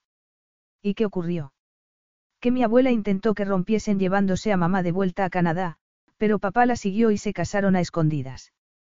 Mi abuela dijo que solo había querido casarse con ella para poder emigrar, le contó Ivy, acercándose a la ventana, pero se amaban. Y eso era lo mismo que quería ella para su matrimonio. Ese era el motivo por el que había estado callada, triste y seria todo el día. Estaba intentando utilizar la pasión para sentirse más segura, pero se había sentido decepcionada al ver que Junli se contenía. Él se sintió mal al darse cuenta de que Ivy quería algo que él no sabía si le podría dar. Le importaban las personas con las que tenía una relación cercana y esperaba tenerle a Ivy tanto cariño como le tenía al resto de su familia, pero ella quería amor de verdad. Se metió las manos en los bolsillos del pantalón y tragó saliva. Tu padre debe de estar comprendiendo un poco a su suegra en estos momentos. Supongo que le preocupan mis motivos. Tengo que hacer las cosas bien, Ivy. Era lo mínimo que podía hacer. Por supuesto. Haz lo que tengas que hacer y yo te esperaré aquí como una buena chica. Olvida eso, añadió de repente. Estoy muy nerviosa. Te agradezco todo lo que estás haciendo, pero esta casa, el personal de servicio, ¿cómo querías que reaccionase? Te acostumbrarás. Junli sintió ganas de besarla para tranquilizarla y tranquilizarse él también. No le gustaba dejarla así. ¿Quieres que le diga al mayordomo que te vas a acostar? Le preguntó, dando un paso hacia la puerta. Sí, gracias, le respondió ella, haciendo una mueca. Junli. Él se giró a mirarla y se le cortó la respiración. Era una de las mujeres más bellas que había visto en su vida. El pelo suelto le enmarcaba el rostro y tenía la barbilla ligeramente levantada en un gesto de obstinación. El vestido se le ceñía a los hombros y a los pechos, y dejaba al descubierto sus bonitas rodillas, era de un tono verde que realzaba el color miel de su piel. Sabes lo que te voy a regalar por la boda, ¿verdad? Un bebé. Una batidora. Él tardó un momento en recordar que ese era el regalo que le había hecho a Kevin, mientras que él le había regalado una casa. Por algún motivo, aquello le hizo pasar el resto del día sonriendo. Tiene la tensión un poco alta, le dijo la matrona en la mañana de la boda. Es normal, en un día así, y no me preocupa, pero será mejor que la controlemos. Tomó nota. Los días habían pasado muy deprisa entre reuniones y entrevistas, pruebas de vestidos, comidas con amigos y parientes de ambos. Todo el mundo estaba muy contento por ellos y varias personas le habían dicho a Ivy que era muy afortunada. Y lo era.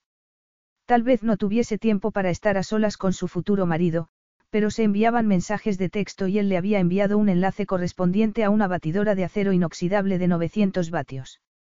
Y ella la había comprado con su propia tarjeta de crédito a pesar de pensar que tenía un precio desorbitado, y la había hecho llevar al ático de Hunley con una nota, hazte un arroz con GE y ya me contarás. La utilizo todos los días, le había contestado él. A pesar de saberse los nombres de sus primos y de haber oído historias acerca de su niñez, Ivy todavía tenía la sensación de que se iba a casar a ciegas, pero cuando le había contado a alguien sus dudas, le habían dicho que no se preocupase. Se trataba de Junli. Era rico, guapo, y había despedido a uno de sus directores ejecutivos cuando se había enterado de que éste había hecho un comentario peyorativo acerca de que Ivy se había quedado embarazada de él antes de casarse.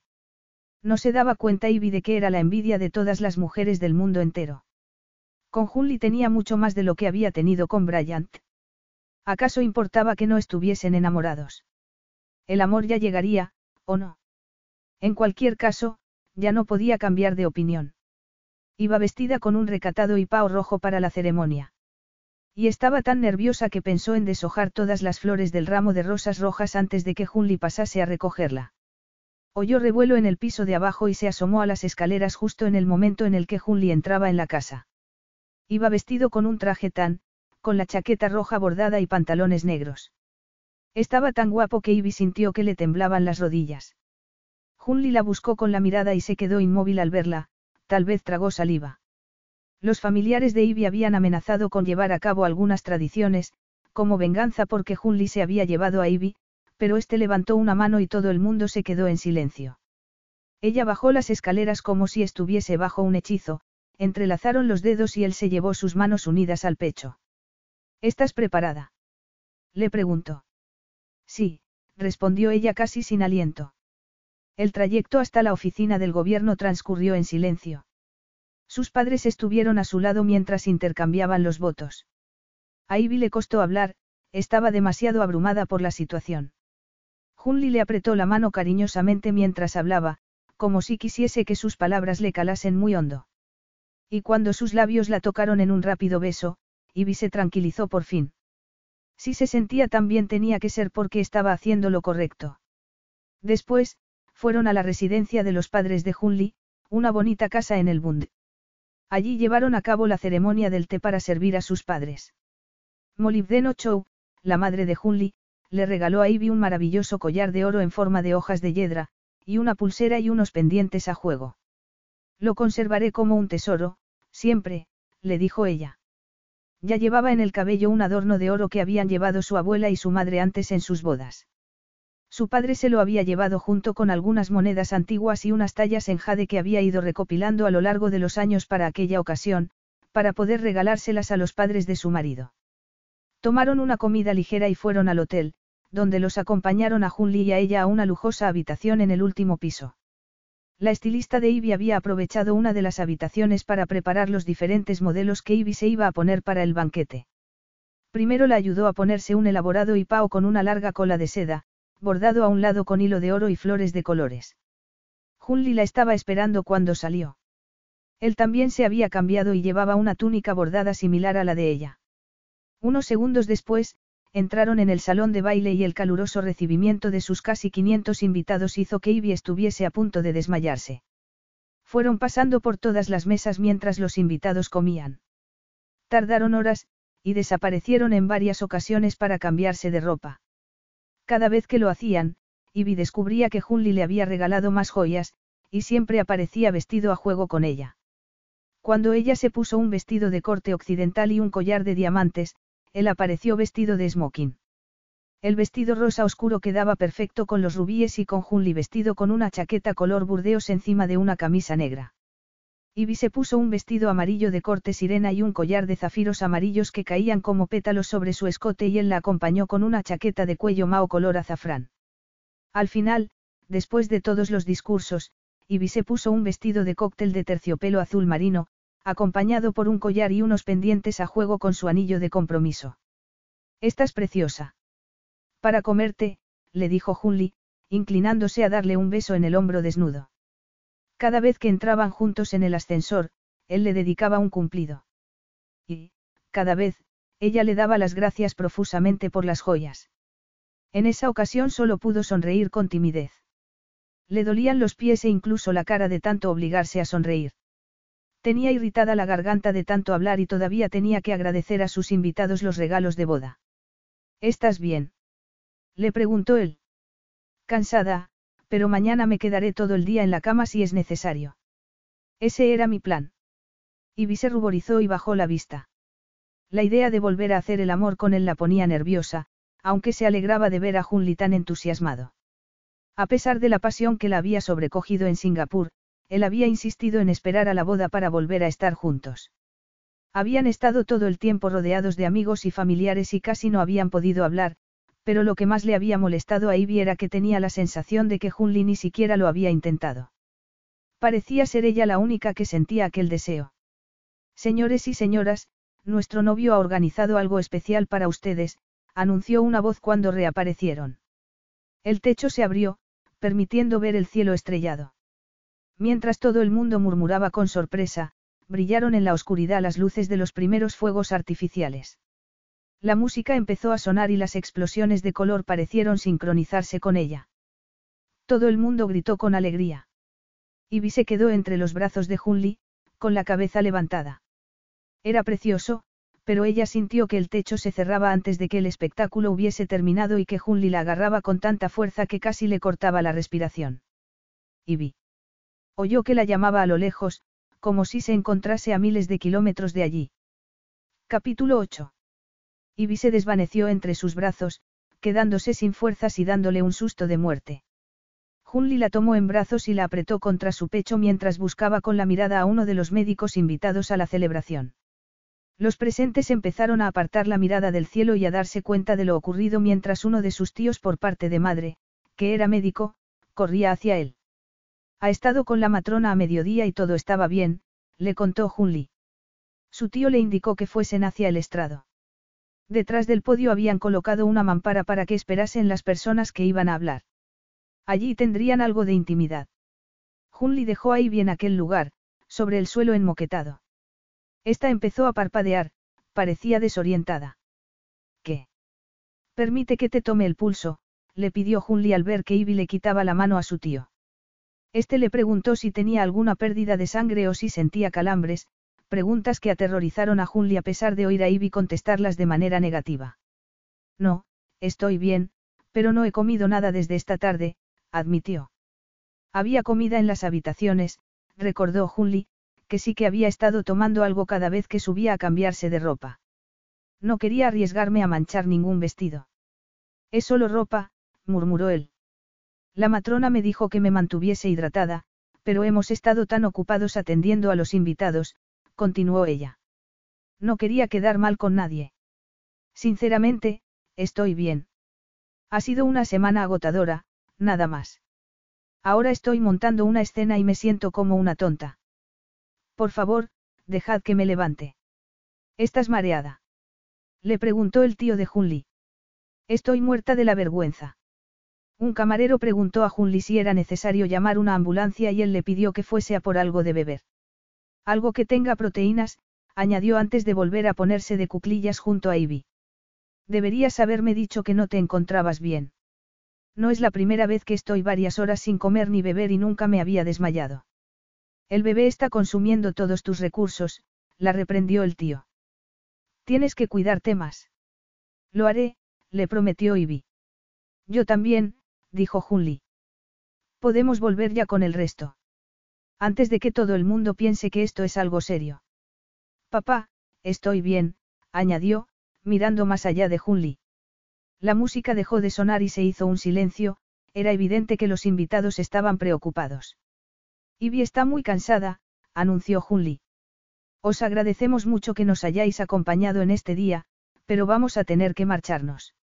La multitud suspiró aliviada y aplaudió al ver que Ivy salía de detrás de la mampara y se colocaba a su lado. Estoy bien, insistió ella, levantando el vaso de leche que tenía en la mano. Me encantaría quedarme otro rato para poder despedirme. Tenía mejor color, pero Junli hizo que le llevasen una silla para que los invitados fuesen pasando por su lado antes de marcharse.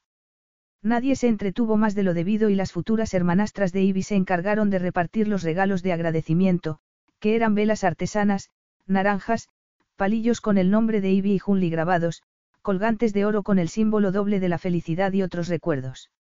He pensado que querrías una de estas, le dijo Kevin a Junli. Este apartó la mirada de Ivy y vio que su amigo le ofrecía una copa de whisky. Gracias. A pesar de que había habido muchos brindis en su honor a lo largo del día, Junli no había bebido nada. Solía evitar el alcohol porque era un depresor, pero aceptó la copa. Gracias por interrumpir tu luna de miel para estar aquí con nosotros. No me lo habría perdido por nada del mundo. Deberíais venir unos días con nosotros a Bora Bora, a Ivy le vendría muy bien descansar. Y a ti, también. Kevin era la única persona que sabía todo lo que había ocurrido con Ivy y que era consciente de todas las presiones a las que Junli estaba sometido. La esposa de Kevin, Carla, estaba hablando con Ivy. Los invitados habían ido marchándose y, los pocos que quedaban, estaban entretenidos charlando. Junli se apartó un poco para poder conversar en privado con su amigo. Me había dado cuenta de que parecía cansada, pero me aseguró que estaba bien. Tenía que haber seguido mi instinto, le explicó, enfadado consigo mismo. Me extraña que no lo hayas hecho, conociéndote.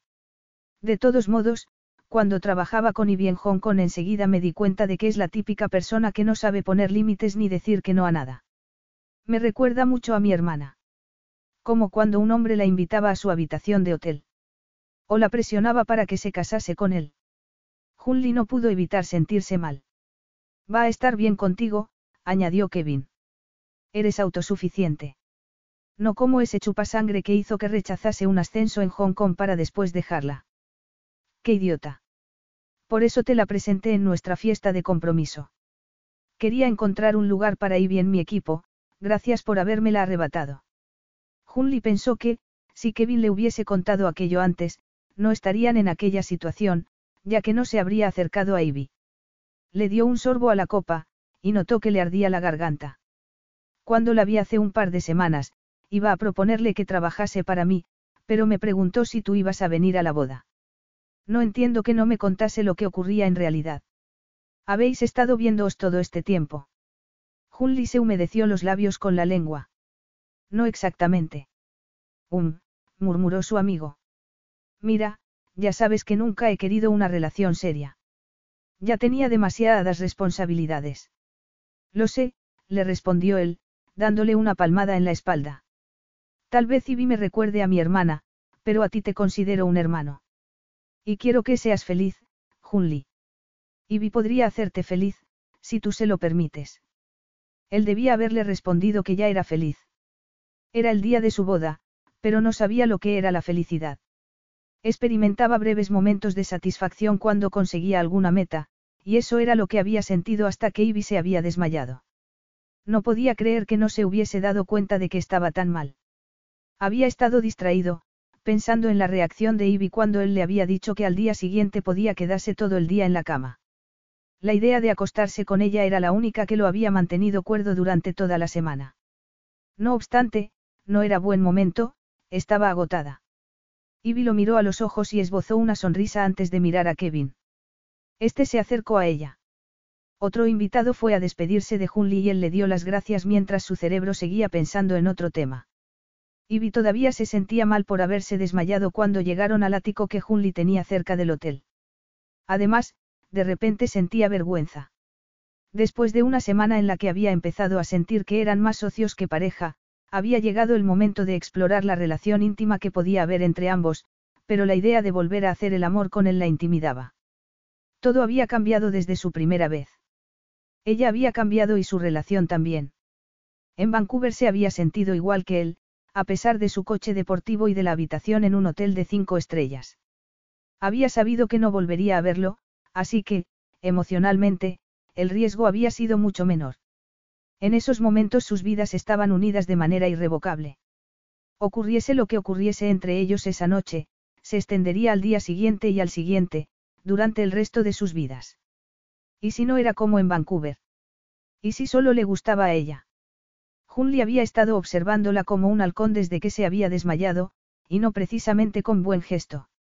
Ivy tenía la sensación de que, de repente, había un muro entre ambos y no sabía qué hacer al respecto. Ivy se dejó caer en el sofá e intentó descifrar el rostro de su marido mientras éste llenaba un cuenco con sopa y se lo llevaba. ¿Estás enfadado conmigo? Le preguntó mientras aceptaba la sopa. Estoy enfadado conmigo mismo. Ya me había dado cuenta de que estabas cansada. Se sentó a su lado, le señaló los pies y se golpeó los muslos. Ella cambió de postura y le apoyó los pies en el regazo antes de beberse la sopa. Él le quitó los zapatos, los dejó en el suelo y le frotó los pies. ¿Por qué llevas unos zapatos que te quedan pequeños? Tengo los pies hinchados de pasar todo el día de pie. Él suspiró y empezó a darle un masaje. Espero que, si te pido demasiado, me lo digas. Pensaba todo el tiempo que pronto se terminaría, empezó a decirle ella. Lo mismo que cuando estabas con ese otro hombre. Eso era diferente, protestó Ivy. He prometido que te voy a cuidar. Pondré más atención de ahora en adelante, pero necesito que me ayudes, cariño. No puedo leerte la mente. Junli le apretó el pie con firmeza y ella gimió de placer, cerró los ojos. Qué bien, suspiró. Termínate la sopa, le dijo él, sin parar de frotarle los pies y masajearle también las pantorrillas. Cuando se terminó la sopa, Ivy sintió que se derretía por dentro. ¿Quieres que te prepare un baño? Suena bien. Ivy llevaba los hombros y el escote llenos de purpurina del último vestido que se había puesto y estaba deseando quitársela, lo mismo que el maquillaje. Junli se dirigió al cuarto de baño y ella se acercó a la mesa y preparó un plato con comida que podrían comer con las manos mientras se daban el baño. Luego lo siguió. Junli estaba poniendo velas flotantes en los cuencos llenos de agua que había sobre los tres escalones que llevaban a la bañera. Esta estaba empezando a llenarse de espuma con un relajante olor a lavanda. ¿Tienes hambre? comentó él, quitándole el plato de las manos y dejándolo en una estantería cerca de la bañera. Es para los dos. Él la hizo girarse para bajarle la cremallera del vestido. El silencio que siguió a su comentario hizo que Ivy levantase la mirada al espejo. Junli estaba muy serio y, a pesar de que ella se sintió libre sin la presión del vestido, se lo apretó contra el pecho. No vas a acompañarme. ¿Por qué la idea le dolía tanto? Estás cansada. No hay prisa, le respondió él, como si le diese igual si volvían a hacer el amor o no. Eso la hundió todavía más. Se había pasado la semana anterior contando los minutos que faltaban para volver a estar con él y para descubrir si la pasión que había habido entre ambos seguía allí. Con la garganta dolorida, se acercó al lavabo y se quitó las pestañas postizas, después, empezó a sacar las horquillas que sujetaban su pelo. Eso hizo que el vestido se le bajase a las caderas. Junli estaba de espaldas a ella, cerrando el grifo de la bañera. Ivy se apresuró a quitarse el vestido y lo dejó sobre una silla de madera. Tomó una bata de seda que había sobre la misma y se dispuso a taparse con ella antes de que Junli viese lo que llevaba puesto. No obstante, la habitación estaba llena de espejos. Junli giró la cabeza y vio su reflejo con el rabillo del ojo, juró entre dientes y se dio la media vuelta. Escogí la ropa interior azul para que fuese a juego con el vestido, y queda bien con el collar, ¿verdad? Comentó ella. El sujetador era más bien un corpiño con copas de satén azul y encaje blanco alrededor de las costillas. También llevaba un liguero de satén azul con el cinturón de encaje blanco. Tenías que haberlo visto con los zapatos puestos, le dijo, poniéndose de puntillas. Se dio cuenta de que Junli la miraba con deseo y se sintió triunfante. Volvió a apoyar los talones en el suelo y añadió. Pero no hay prisa, ¿verdad? Era un reto. Un reto descabellado. Hizo ademán de atarse el cinturón de la bata y él apareció a sus espaldas cual ángel vengador y entrelazó las manos con las de ella para capturarla entre sus brazos. La atrapó, pero sin aplastarla. Y sus miradas se cruzaron en el espejo. Estaba intentando ser considerado, rugió. Si no pudiese tener sexo, te lo diría. Seguro. Sí. Como para probarla, Junli le desató el cinturón y abrió la bata para pasar la mirada por su cuerpo a través del espejo. Su gesto de deseo la excitó. Ivy cambió de postura, nerviosa, y notó la erección de Hunli en la espalda. Lo miró con cautela y él arqueó una ceja. ¿Me lo dirías si quieres? Le preguntó con voz ronca. Tener sexo. Mi ropa interior es como un cartel luminoso, no. Intentó bromear, pero siendo consciente de que Hunli seguía devorándola con la mirada. Me gustaría oírtelo decir, le pidió en voz baja, pasando los dedos por la piel desnuda de su vientre antes de pasar un pulgar por su pecho. Para estar completamente seguro. Quiero, susurró ella, distraída por la sensación de tensión en sus pechos. ¿Qué quieres? Que te acaricie. Le preguntó él, subiendo con el dedo mientras con la otra mano le apartaba el pelo. Que te bese. Y la besó en el cuello. Ella sintió que se le doblaban las rodillas. Sí. Las dos cosas. Todo. Ten cuidado con lo que pides, cariño, le advirtió, mordisqueándole el cuello al tiempo que tomaba uno de sus pechos con la mano. Aquello fue suficiente para que a Ivy se le escapase un gemido. Junli apartó la mano enseguida, pero ella se la sujetó para que continuase acariciándola. Están muy sensibles, le explicó. Ve despacio. Sí. Entonces, no te chuparé los pezones, solo los tocaré con cuidado y soplaré sobre ellos. Le sopló en el lóbulo de la oreja, que estaba húmedo, y ella dio un grito ahogado.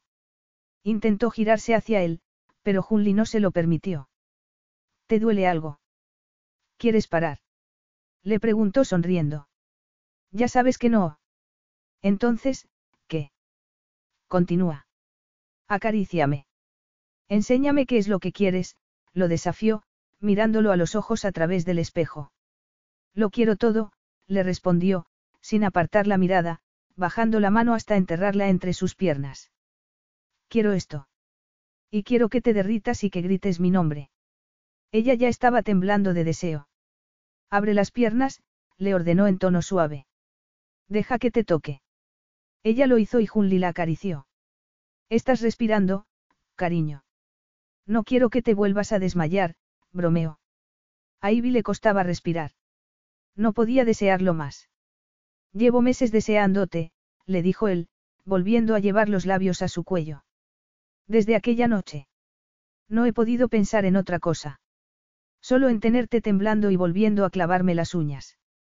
Ella tenía una mano alrededor de su cuello y con la otra se estaba aferrando a la manga de su camisa. Él seguía vestido y el roce de la camisa contra su espalda la excitó todavía más.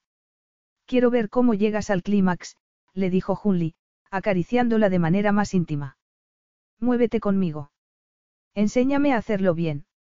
Y no pudo resistirse. Empezó a balancear las caderas.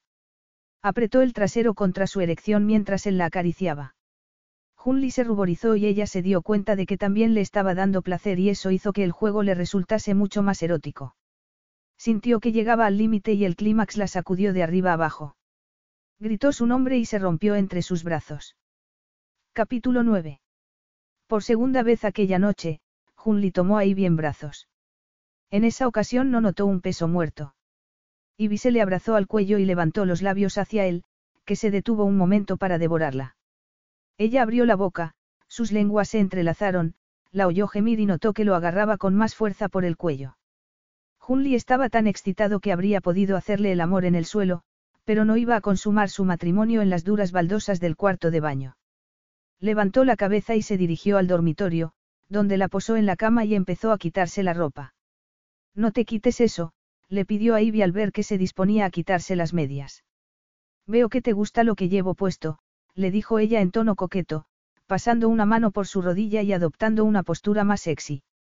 Me puedo dejar el liguero, pero las medias no bajan si no las suelto de aquí.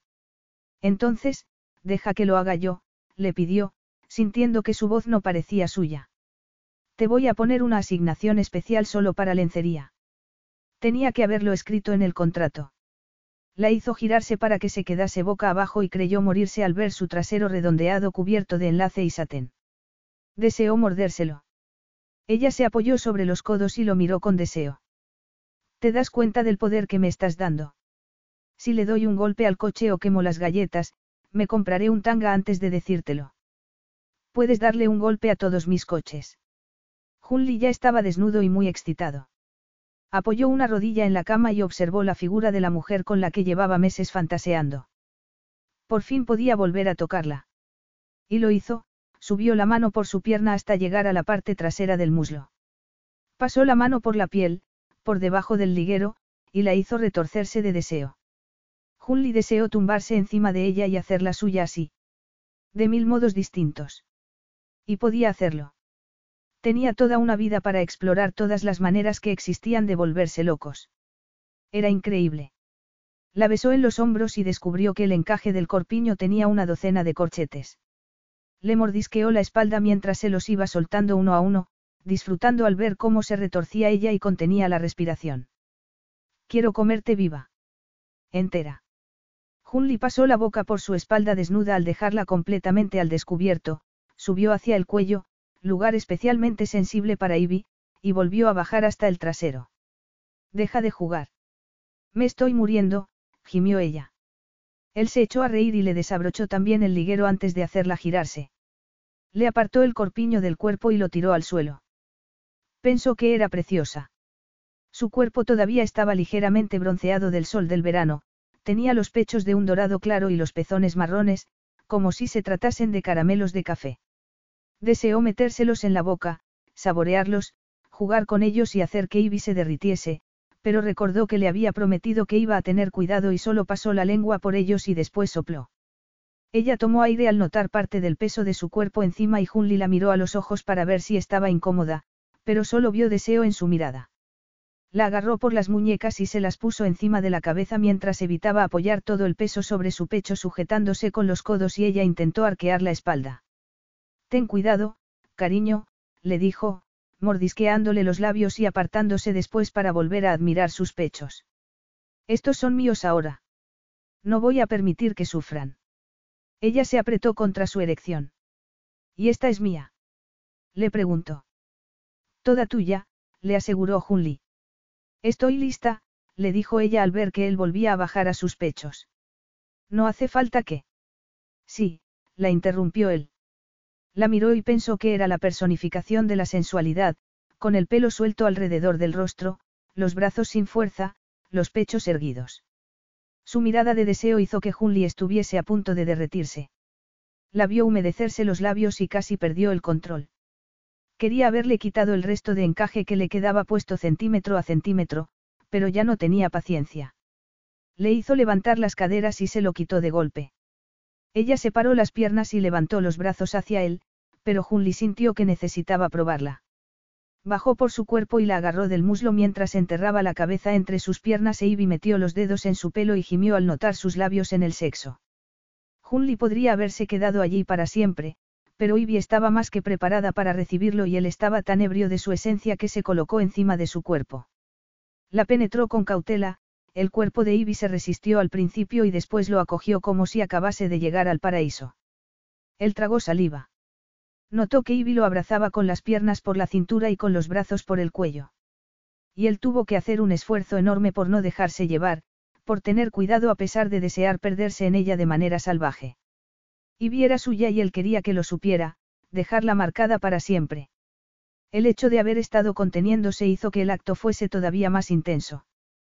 Junli estaba temblando, tenía todo el cuerpo en tensión. Ivy respiraba con dificultad. Más, le rogó. No pares, Junli. No pares. Continúa. Y sus gritos al llegar al clímax le hicieron perder finalmente el control. Junli estiró los brazos y echó la cabeza hacia atrás, se apretó contra ella una última vez. Ivy despertó varias horas después con los ojos pegados porque no se había quitado el maquillaje. Salió de debajo del brazo de Junli y se sintió bien. Todavía llevaba puesto el cinturón del liguero y las hebillas hicieron ruido mientras se dirigía al cuarto de baño. Al entrar en este lo dejó caer al suelo. El agua de la bañera se había quedado fría, pero la mayoría de las velas seguían encendidas. Dejó las luces apagadas, quitó el tapón para vaciar la bañera y se lavó los dientes. Se limpió la cara antes de abrir la ducha. Mientras se metía debajo del chorro de agua con el rostro hacia arriba, oyó que Junli le preguntaba con voz ronca. ¿Necesitas ayuda? Siempre, lo invitó ella, quitándose el agua de los ojos. Se giró hacia él, que entró en el enorme cubículo de cristal. Tienes purpurina de mi vestido por todo el cuerpo, comentó ella, intentando limpiársela. Creo que ha sido la magia del sexo dentro del matrimonio, le contestó él en tono satisfecho. Esperemos que dure siempre. Ella se echó a reír y Hunli la abrazó y la besó. Empezaron a enjabonarse el uno al otro y él se excitó, empezó a acariciar a Ivy, pero se quedó inmóvil al llegar a su vientre. Se me está empezando a notar el embarazo, comentó ella. Estaba tan distraído con tu ropa interior que no me he dado cuenta hasta ahora. El diseñador se volvió loco para intentar que no se notase. ¿Por qué? Le preguntó él, mirándola con sorpresa.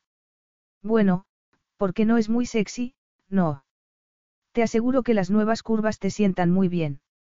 Estás más sexy que nunca, le dijo él, acariciándole los pechos.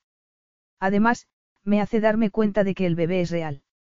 No te habías quedado convencido con la prueba de paternidad. Inquirió ella con incredulidad, echándose a reír. Se la di a mis padres sin leerla, admitió, encogiéndose de hombros. Era la prueba que necesitaba. Desde un punto de vista racional. El gesto de Junli se volvió indescifrable. Estás, estás contento con la idea de tener un bebé. Se atrevió a preguntarle Ivy. Todavía estoy en shock, admitió él. Preocupado por él y por ti. No puedo dejar de pensar en todo lo que hay que hacer antes de que llegue. Tampoco sé qué clase de padre voy a ser, y odio sentirme inseguro. Prefiero lidiar con problemas que sé cómo voy a solucionar, pero no sé cómo prepararme para esto. Aquella respuesta no era la que Ivy había esperado, pero era una respuesta sincera y, al menos, la ayudaba a entender mejor a Junli. ¿Y tú? ¿Estás contenta? Ella asintió, emocionada. Desde el primer instante, aunque también estaba aterrada y supe que tú te pondrías furioso. Confundido, la corrigió él. Di por hecho que tendría que hacerlo todo sola y eso me daba miedo, pero siempre había querido ser madre. Me alegré de que el bebé fuese tuyo. No me arrepiento de la noche que pasamos juntos, así que no podía arrepentirme del bebé. Se mordió el labio inferior antes de admitir. Me alegré de tener una excusa para volver a verte. Quería volver a verte. Yo también, le dijo él, pero no pensaba casarme y no quería darte falsas esperanzas. Esto, nuestro matrimonio, estoy seguro de que puedo proporcionarte una buena vida, pero no estoy seguro de poder ser todo lo que tú necesitas. Y eso me preocupa. ¿Te refieres al, amor? Sí. Ella empezó a temblar. En las últimas horas había empezado a pensar que algo maravilloso la esperaba a la vuelta de la esquina, pero, en esos momentos, no lo tuvo tan claro. Quería preguntarle por qué se había casado con ella, pero podía hacerse la misma pregunta, y la respuesta era que se estaba enamorando de Junli. Solo tienes que ser tú mismo, le dijo, intentando convencerse a la vez que a él. Un matrimonio es algo que se construye con el tiempo. Él tomó su rostro con ambas manos y la besó con ternura e intensidad al mismo tiempo, apartando cualquier pensamiento de su cabeza, salvo el deseo de tocarlo y probarlo y volver a disfrutar el placer que se proporcionaban el uno al otro. Lo acarició con la mano y, después, le hizo sentarse en el banco y lo tomó con la boca. Junli la llevó a la cama y le hizo lo mismo a ella. Durmieron hasta tarde y, cuando se despertaron, volvieron a hacer el amor. Pasaron casi todo el día así, disfrutando el uno del otro. Eivi tardó mucho tiempo en volver a temerse que, tal vez, no fuese a tener todo lo que quería de aquel matrimonio. Junli había tenido varias relaciones serias, pero siempre había separado su vida amorosa del trabajo. Por ese motivo, había esperado que Ivy lo distrajera si lo acompañaba a cenas de trabajo. Pero resultó todo lo contrario, lo ayudó mucho en todos los eventos a los que empezaron a asistir juntos. Era capaz de charlar con facilidad de cualquier tema, ya fuese superficial o de negocios, con frecuencia en distintos idiomas. De hecho, estaban volviendo a Singapur después de haber tenido una reunión relacionada con un proyecto portuario cuando le dijo. Si he oído correctamente, parte del proyecto está financiado con criptomonedas. Habría que revisar la regulación al respecto, porque la UE ha actualizado su normativa. Supongo que no quieres caer en ningún incumplimiento. Las multas son astronómicas. Cuando visitaron Hong Kong, le presentó al presidente del banco en el que ella había estado trabajando y se había ganado la reputación de ser honesta y concienzuda. Gracias por habernos presentado, le dijo Ivy cuando ya estaban en casa. Es un contacto muy importante. Sí, lo sé, por eso lo he hecho, le dijo Junli. Y esta noche todo el mundo me ha dicho que estoy embarazada de un niño. Podríamos preguntárselo al doctor, le sugirió él mientras se quitaba la chaqueta y la dejaba sobre una silla cercana. ¿Qué tiene eso de divertido? Él estuvo a punto de decirle que en toda la situación no había nada de divertido, pero se contuvo porque pensó que eso habría sonado cruel. Cuanto más avanzaba el embarazo, más cuenta se daba de que la vida le iba a cambiar todavía más y del poco control que tenía sobre la situación. Ivy estaba encajando en su vida a la perfección, pero un bebé sería diferente. Por mucho que leyese al respecto, no se sentía preparado. De hecho, estaba empezando a pensar que leer acerca de la paternidad solo le planteaba todavía más dudas. ¿Me ayudas? Le preguntó ella, dándole la espalda y levantándose el pelo. Junli le desabrochó el collar y le bajó la cremallera del vestido. Voy a echar de menos esto, le dijo ella cuando Junli le dio un beso en el hombro. ¿El qué? A ti. Viajar contigo, ser marido y mujer. Únicamente la había dejado sola una noche o dos, pero Ivy lo acompañaba en los viajes largos por Asia. No obstante, estaba ya en el tercer trimestre del embarazo y la matrona la había recomendado que debía dejar de viajar. Ha sido como una luna de miel. Ahora me siento culpable por haber decidido que haríamos ese viaje después de que naciese el bebé. No lo decía por eso. Solo quería que supieses que me gusta estar contigo, le respondió Ivy sonriendo como si aquello le diese vergüenza. Junli pensó que también iba a echarla de menos. Y debía habérselo dicho. En realidad, intentaba no pensar en cómo se sentía, era una vieja costumbre que, de momento, no había cambiado. Pero estás cansada, le dijo. Tienes que empezar a tomártelo todo con calma. Ella siguió mirándolo a los ojos. No estoy tan cansada. Él se alegró, porque seguía deseándola como el primer día. Y ella a él, lo que le resultaba intensamente gratificante. Durante los últimos días, Ivy se había colocado encima porque estaba más cómoda, pero, hiciesen como hiciesen el amor, la euforia que Junli sentía lo dejaba agotado y saciado. Notó un empujón en el costado y se dio cuenta de que no había podido ser Ivy, que lo estaba abrazando por la cintura. Había sido el bebé. ¿Has notado eso? Le preguntó ella, dejando escapar una somnolienta carcajada. Nuestro pequeño gimnasta me ha despertado. Sí. No me extraña que estés tan cansada, llevas dentro a un medallista olímpico, comentó él, sintiendo que el corazón se le subía a la garganta. Se apartó de Ivy y salió de la cama. Intenta volver a dormir. Yo voy a trabajar un poco. Ella hizo un sonido de decepción, pero puso una almohada en el lugar que había ocupado él en la cama y volvió a quedarse dormida inmediatamente. Mientras tanto, Junli se reprendió. Aquello era ridículo.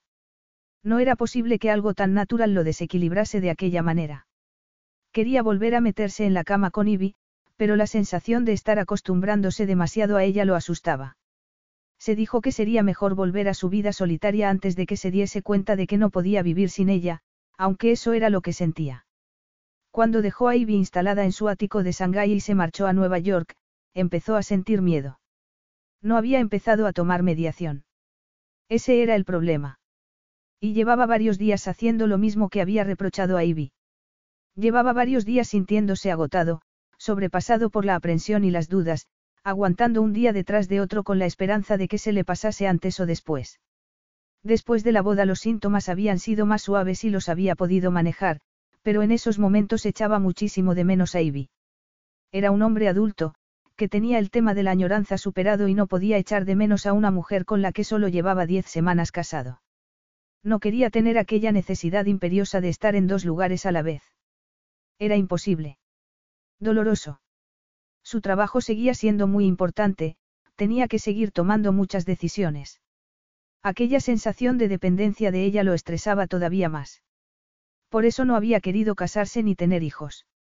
Y lo peor era que sabía que en esos momentos se encontraría mucho mejor si hubiese empezado a tomar las pastillas cuando el médico se las había recetado. Señor, le dijo su asistente, ofreciéndole el teléfono para que respondiese a una llamada de Ivy. Junli había intentado ponerse en contacto con ella antes de aquella reunión, pero le habían dicho que estaba descansando. Siento no haber podido hablar contigo antes, le dijo ella, que parecía cansada. Me siento mal por molestarte, pero te prometí que te avisaría si no me encontraba bien. ¿Qué te ocurre? ¿Has llamado a la matrona? Sí. Está aquí. Dice que tengo la tensión un poco alta, lo que es extraño, porque estaba leyendo, no haciendo ningún esfuerzo físico. Ella no está preocupada, pero me ha dicho que lo mejor es que vaya a la clínica a que me hagan unas pruebas, por precaución. También me duele la cabeza. Creo que tengo un virus. No quiero preocuparte. Solo quería que lo supieras. ¿Quieres que vuelva a casa? No, seguro que está todo bien. Ivy. ¿Qué necesitas de mí ahora mismo? Sé honesta. Hubo un silencio al otro lado del teléfono. ¿Puedes venir a casa, por favor? Le preguntó ella en un hilo de voz. A él le dio un vuelco el corazón, se le secó la boca. Sí, le respondió. Te avisaré en cuanto esté en el avión. Y tú escríbeme a mí si tienes noticias. Tengo la sensación de estar montando un espectáculo por nada. De verdad que no te importa. No me importa, le aseguró él, pensando que así tenía una excusa para volver a su lado. Hasta pronto. De acuerdo. Hasta pronto, le dijo ella con la voz apagada, una voz que no parecía suya. Él colgó y volvió a entrar en la sala de reuniones, después se excusó para el resto de la semana. Vio que varias personas torcían el gesto, pero les dio la espalda y descubrió que le importaba muy poco lo que pensasen los demás. Dos horas después estaba en su avión privado y avisó a Ivy. Piensan que es preeclampsia, le respondió ella. Hunley buscó qué significaba aquello, leyó durante 15 minutos y después fue a su habitación y abrió el bote de pastillas. Capítulo 10. Reposo total. Podría haber sido peor, se dijo Ivy una y otra vez. Era un caso leve de preeclampsia, así que no la habían hospitalizado, pero solo podía moverse de la cama al sofá o a una tumbona en la terraza. Tenía que estar acostada de lado y beber millones de vasos de agua y dar muestras a la matrona con frecuencia. Le harían una ecografía todas las semanas y la monitorizarían para comprobar la frecuencia cardíaca del bebé y asegurarse de que la cosa no iba a peor. Ya habían pasado dos semanas, pero Ivy seguía teniendo que hacer un esfuerzo para no estresarse. Si la cosa iba a peor podría tener un parto prematuro. Ya estaban hablando de provocárselo en la semana 34. Estaba en la 30. Cada minuto que pasaba era un minuto que ganaba su bebé, así que ella estaba haciendo todo lo posible para que no tuviese que nacer antes de tiempo. Lo que significaba que tendría que pasar cuatro semanas más viendo series y leyendo novelas románticas que se había ido descargando en su ebook. Su padre se ofrecía a ir a verla todos los días, pero ¿a qué fin? Para que se dedicase a ir y venir por la casa como un león enjaulado, como estaba haciendo su marido. Para que la pusiese todavía más nerviosa. Se habría sentido mejor si hubiese podido entretenerse comprando artículos para el bebé, pero no quería tentar al destino. Tal vez Junli sintiese lo mismo. Y vino lo sabía porque él no quería hablar del bebé. Ni siquiera quería hablarle al bebé. Era muy atento con ella, pero había un muro que se interponía entre ambos, un muro que había llegado con el diagnóstico de Ivy. Cuando habían viajado juntos, ella había tenido la sensación de que se estaban enamorando. En esos momentos, se preguntaba si Junli sentía algo por ella. Le dijo que se iba a dormir, pero cuando él fue a verla un rato después, estaba despierta, leyendo, y él tomó su ordenador portátil. Vete a trabajar, le espetó ella, cansada de sus contradicciones. Estoy trabajando, le contestó él, pero dejó a un lado el ordenador y se acercó a la ventana. No estaba trabajando como debía e Ivy sabía que estaba nervioso. Tampoco estaba durmiendo mejor que ella y lo había visto tomar antiácidos varias veces al día. Me alegra que no viajes, pero al menos podrías irte a tu despacho. Solo está a un par de horas de aquí, si necesitas volver a casa. Yo también podría mudarme al ático, si quieres. La matrona y la clínica están más cerca de aquí. Tú necesitas estar aquí y yo puedo trabajar desde casa. Deja de intentar solucionar un problema que no existe. Yo soy un problema y me siento culpable, murmuró ella. ¿Por qué? ¿Acaso has hecho algo para que esto ocurriera? No, no hay nada que ninguno de los dos podamos hacer, así que tenerte aquí no va a cambiar nada. Ivy, le dijo él, acercándose con los brazos en jarras. Soy un adulto que toma sus propias decisiones, sé lo que tengo que hacer, pero si quieres que me marche a trabajar a otra habitación, dímelo y lo haré. Quiero que me digas que estás enfadado. Que lamentas que me quedase embarazada. Dime que te arrepientes de haberte acostado conmigo. ¿Es eso lo que sientes tú? No, pero tengo la sensación de que estás molesto conmigo. No soy más que una carga para ti. No siento nada de eso. Me preocupáis tanto el bebé como tú y me enfada no poder hacer nada para ayudar, pero no me arrepiento de nada. Se sentó en el borde de la cama. Sé que te cuesta confiar en mí, pero me gustaría que me conocieras lo suficiente para creer que contrataría a alguien para que te pusiese los calcetines si no quisiera hacerlo yo. Ella no pudo evitar echarse a reír, porque era una afirmación arrogante al tiempo que real. Sabía eso de él, pero había muchas otras cosas que desconocía. No sabía en qué pensaba ni cómo se sentía. ¿Qué te pasa? Le preguntó él, frotándole un brazo. Veo que estás triste y asustada. Y no puedo cambiarlo. Ni siquiera puedo pedirte que no te sientas así. Es normal. Lo único que puedo hacer es estar aquí para que sepas que no estás sola. ¿Por qué tenía que ser tan perfecto? Si Ivy tenía alguna duda acerca de si se estaba enamorando de su marido, se disiparon todas. Sintió que le ardían los ojos de la emoción. Tuvo que apretar los labios con fuerza para que no le temblasen. Nunca sé cómo te sientes, le dijo. ¿Qué sientes por mí? pensó, pero no se atrevió a preguntárselo. ¿Estás tan tenso porque quieres sexo? Le preguntó en su lugar. Podríamos ser creativos e intentar algo. Veo que estás decidida a que discutamos hoy, le dijo él. Me ofende que pienses que sería capaz de pedirte algo así. Necesito saber lo que sientes, Junli. exclamó ella con frustración. Piensas que no me doy cuenta de que te has alejado de mí. Éramos tan felices cuando te acompañaba en tus viajes. ¿O no? Se dijo que tal vez hubiesen sido imaginaciones suyas. Tenía miedo a casarme contigo porque pensé que lo único que íbamos a tener en común era el bebé, le recordó. ¿Y si es así? ¿Y si? No, sentenció él en tono tajante. Ivy sintió que se le rompía el corazón y notó que las lágrimas empezaban a correr por sus mejillas. Para, Ivy, no. Su. Deja de pensar eso. Se tumbó en la cama a su lado y la abrazó. No pienses eso, cariño. Estamos bien. Tengo mucho miedo, admitió ella. Lo sé, pero yo no puedo permitirme tener miedo, no puedes verme asustado. Si me alejo de ti es porque solo quiero que me veas fuerte. Junli, de repente, Ivy sintió la necesidad de ser ella quien lo tranquilizase. Me siento culpable. No me arrepiento de haberme acostado contigo. Jamás. Pero me siento responsable de lo que estás pasando. No deberías. No es culpa de nadie. Ivy ya había hablado de ese tema con el médico. Aquella era una de las posibles complicaciones de un embarazo. Junli tomó un pañuelo y se lo ofreció. Mientras Ivy se limpiaba los ojos, él se sentó dándole la espalda. Ivy suspiró. Lo sé, añadió con voz temblorosa. Te he estado ocultando algo. Quiero contártelo, pero me resulta complicado. A ella se le encogió el corazón. ¿El qué?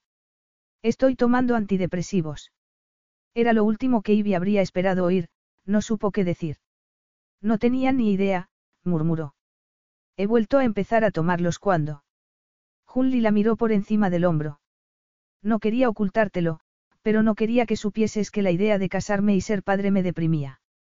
Y es así. Más o menos. Ella contuvo un grito ahogado, pero se puso tensa. Por eso no quería contártelo. No estoy seguro de ser capaz de sentir la felicidad que tú quieres que sienta, Ivy. Siempre me preocupo por las cosas que causan infelicidad. Y cuando empiezo con algo, no puedo parar. Sin embargo, cuando siento que tengo el control de mi vida, las sombras desaparecen. Pero yo aparecí de repente y fue una situación que no pudiste controlar. Exacto. No empecé a tomar medicación hasta después de la boda y pensé que podría seguir así, pero cuando surgió esta complicación. Ivy quiso pensar que no era un tema personal, pero aún así le dolió pensar en que ella era la causante del dolor de Junli. Cuando me tomo las pastillas, me preocupo solo lo necesario. La oscuridad está ahí, pero solo a ratos. No se apodera de mí. Tal vez me esté preocupando más de lo necesario y por eso estoy siempre pendiente de ti, le dijo, frotándole el brazo con los nudillos, pero si no me tomo las pastillas, podría caer en una depresión más seria y no te sería de ninguna ayuda. Junli apartó la mano de ella y la apoyó en su propia pierna mientras la miraba. El muro volvía a estar ahí, pero Ivy entendió que era un mecanismo de defensa. Alargó la mano para tocarla de él. ¿Y sabías que te estaba ocurriendo por qué? Ya me había ocurrido antes. En Vancouver, dijo ella, empezando a comprender. Sí, ese es el motivo por el que Kevin vino a vivir conmigo, le explicó Junli, agarrándole la mano y apretando los labios. Había pasado años viviendo solo y no tenía amigos de verdad. No entendía que la depresión hacía que me costase tanto esfuerzo relacionarme. Un día salí de clase y me encontré con un folleto con preguntas acerca de salud mental, todas mis respuestas eran afirmativas. Había varios números de teléfono para asistir a terapia de grupo. Yo supe que no asistiría, es normal. Entonces, Kevin se acercó a mí. Tenía el coche aparcado al lado del mío y yo sentí vergüenza al darme cuenta de que me había visto con ese folleto en la mano. No debería, le dijo ella, apretándole el muslo. Lo sé, pero él debió de ver mi expresión. Me dijo que podía confiar en él si necesitaba hablar con alguien. Hasta entonces, no me había dado cuenta de que estaba en dos de mis clases. En ese momento también me fijé en que tenía mantas y almohadas en la parte trasera del coche. Me dijo que dormía en el coche varios días a la semana.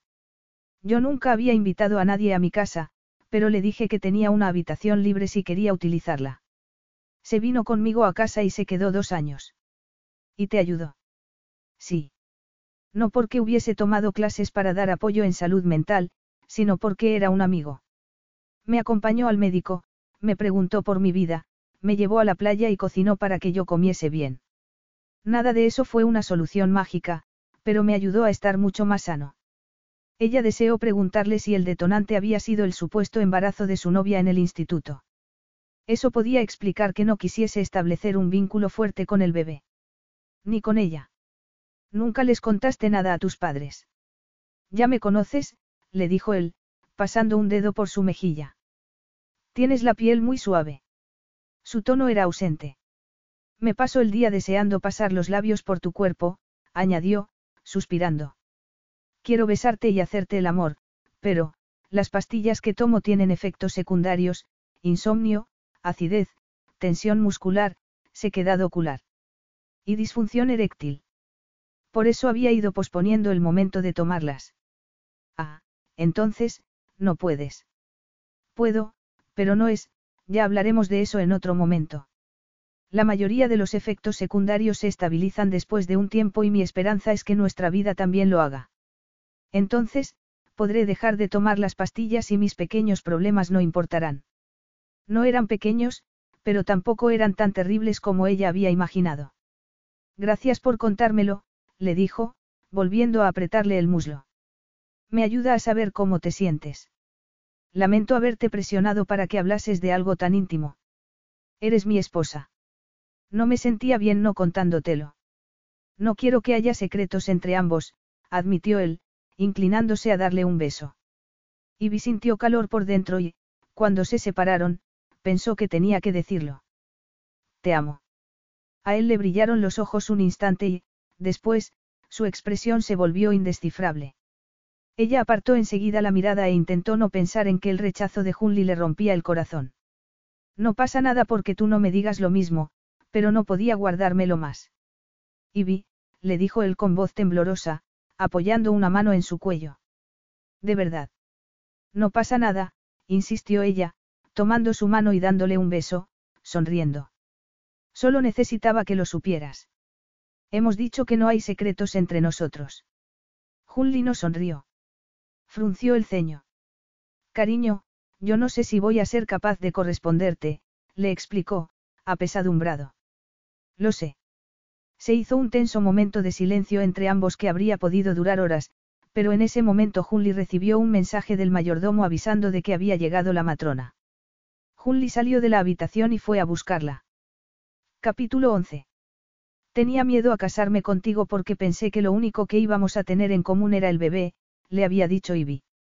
Y Junli no podía sacarse sus palabras de la cabeza, ni tampoco su declaración de amor. Ivy le había dado una lección de humildad con sus palabras y se la daba cada día cuando seguía al pie de la letra los consejos del médico y de la matrona, o cuando aceptaba el tratamiento de acupuntura sin quejarse. Estaba luchando en silencio contra todas las adversidades para intentar que el bebé naciese en las mejores condiciones. ¿Por qué se temía que el bebé fuese lo único que tenían en común? Eso no era cierto, pero Junli tuvo que reconocer que, si no tenían al bebé, él se quedaría destrozado. Y ella, también, y no había manera de protegerla de semejante dolor. Sintió que tenía que hacer algo por ella, algo que le demostrase que le importaba más de lo que se atrevía a expresar. Junli, lo saludó su padre, sorprendido por su visita. ¿Qué tal Ivy? Todo lo bien que se podría esperar. Su tensión ha ido subiendo desde la semana pasada. Le han puesto medicación para madurar los pulmones del bebé. Tienen la esperanza de que aguante hasta la semana 36, pero es probable que tengan que inducirle el parto pronto. Su padre puso gesto de preocupación, pero entonces entraron a llevarles el té y su padre lo invitó a sentarse en un cómodo sillón. ¿Quieres que hablemos de una reestructuración de la empresa? Le preguntó, entonces. Sí, admitió Junli. Me gustaría parar la expansión. Y venderlo todo, salvo la división de infraestructura. Su padre arqueó las cejas. Se llevó la taza de té a los labios y bebió. Lo siento, pero tengo que admitir que no puedo con todo. Sé que tú levantaste la empresa al tiempo que cuidabas de tu esposa e hijo, pero yo no me veo capaz. Si continúo así, Ivy y el bebé sufrirán. He estado delegando en los últimos tiempos, pero no es una situación sostenible. No dejo de preguntarme qué sentido tiene crecer más. No es más prudente abarcar menos y mejor que mucho y peor. Junli clavó la vista en el río Wampu mientras esperaba la respuesta de su padre. Tenía el estómago encogido, pero sabía que su padre nunca hablaba sin pensar antes lo que iba a decir. Tardó varios minutos. Pareces atribuirme a mí todo el mérito de haber levantado un imperio, pero tenía a tu madre, a tus tíos y tías. Y te tenía a ti. No tendríamos nada en Canadá de no ser por ti. Eres un buen líder, Junli. Ambicioso y capaz. Me siento orgulloso de cómo has ocupado mi lugar, pero yo nunca estuve solo al frente de la empresa, como estás tú. Te apoyé con la expansión porque era lo que querías. Siempre te apoyaré. Eres mi hijo. A Junli se le hizo un nudo en la garganta al saber cuánto lo quería su padre. Y recordó que Ivy también le había dicho que lo amaba. A tu prima le gustaría ocupar un puesto de mayor relevancia, añadió su padre. Tal vez, en lugar de vender todas las divisiones, podríamos cambiarlas de titular y nombrarla presidenta. Así, al menos, seguirían en la familia. Me parece buena idea. Charlaron un rato más y después Junli llamó a Ivy. Necesito ir a Beijing a hablar con mi prima. ¿Te importa si te dejo sola un par de horas más? Durante unos segundos, Ivy no pudo hablar. Entonces, tomó aire. Estás llorando, le dijo él en tono cariñoso. Volveré ahora mismo a casa. No, es que acabo de hablar con papá, admitió ella. Lo echas de menos. Le has dicho que venga. Yo me ocuparé de organizarlo todo. Va a llamar a mi asistente. Lo que le ocurría a Ivy no era que echase de menos a su padre, sino que se había dado cuenta de que su hogar estaba donde estuviese Junli. Se había prometido a sí misma que no se enamoraría de un hombre que no la amase, pero lo había hecho. Y se sentía desolada y feliz al mismo tiempo. Lo peor era que Junli merecía su amor.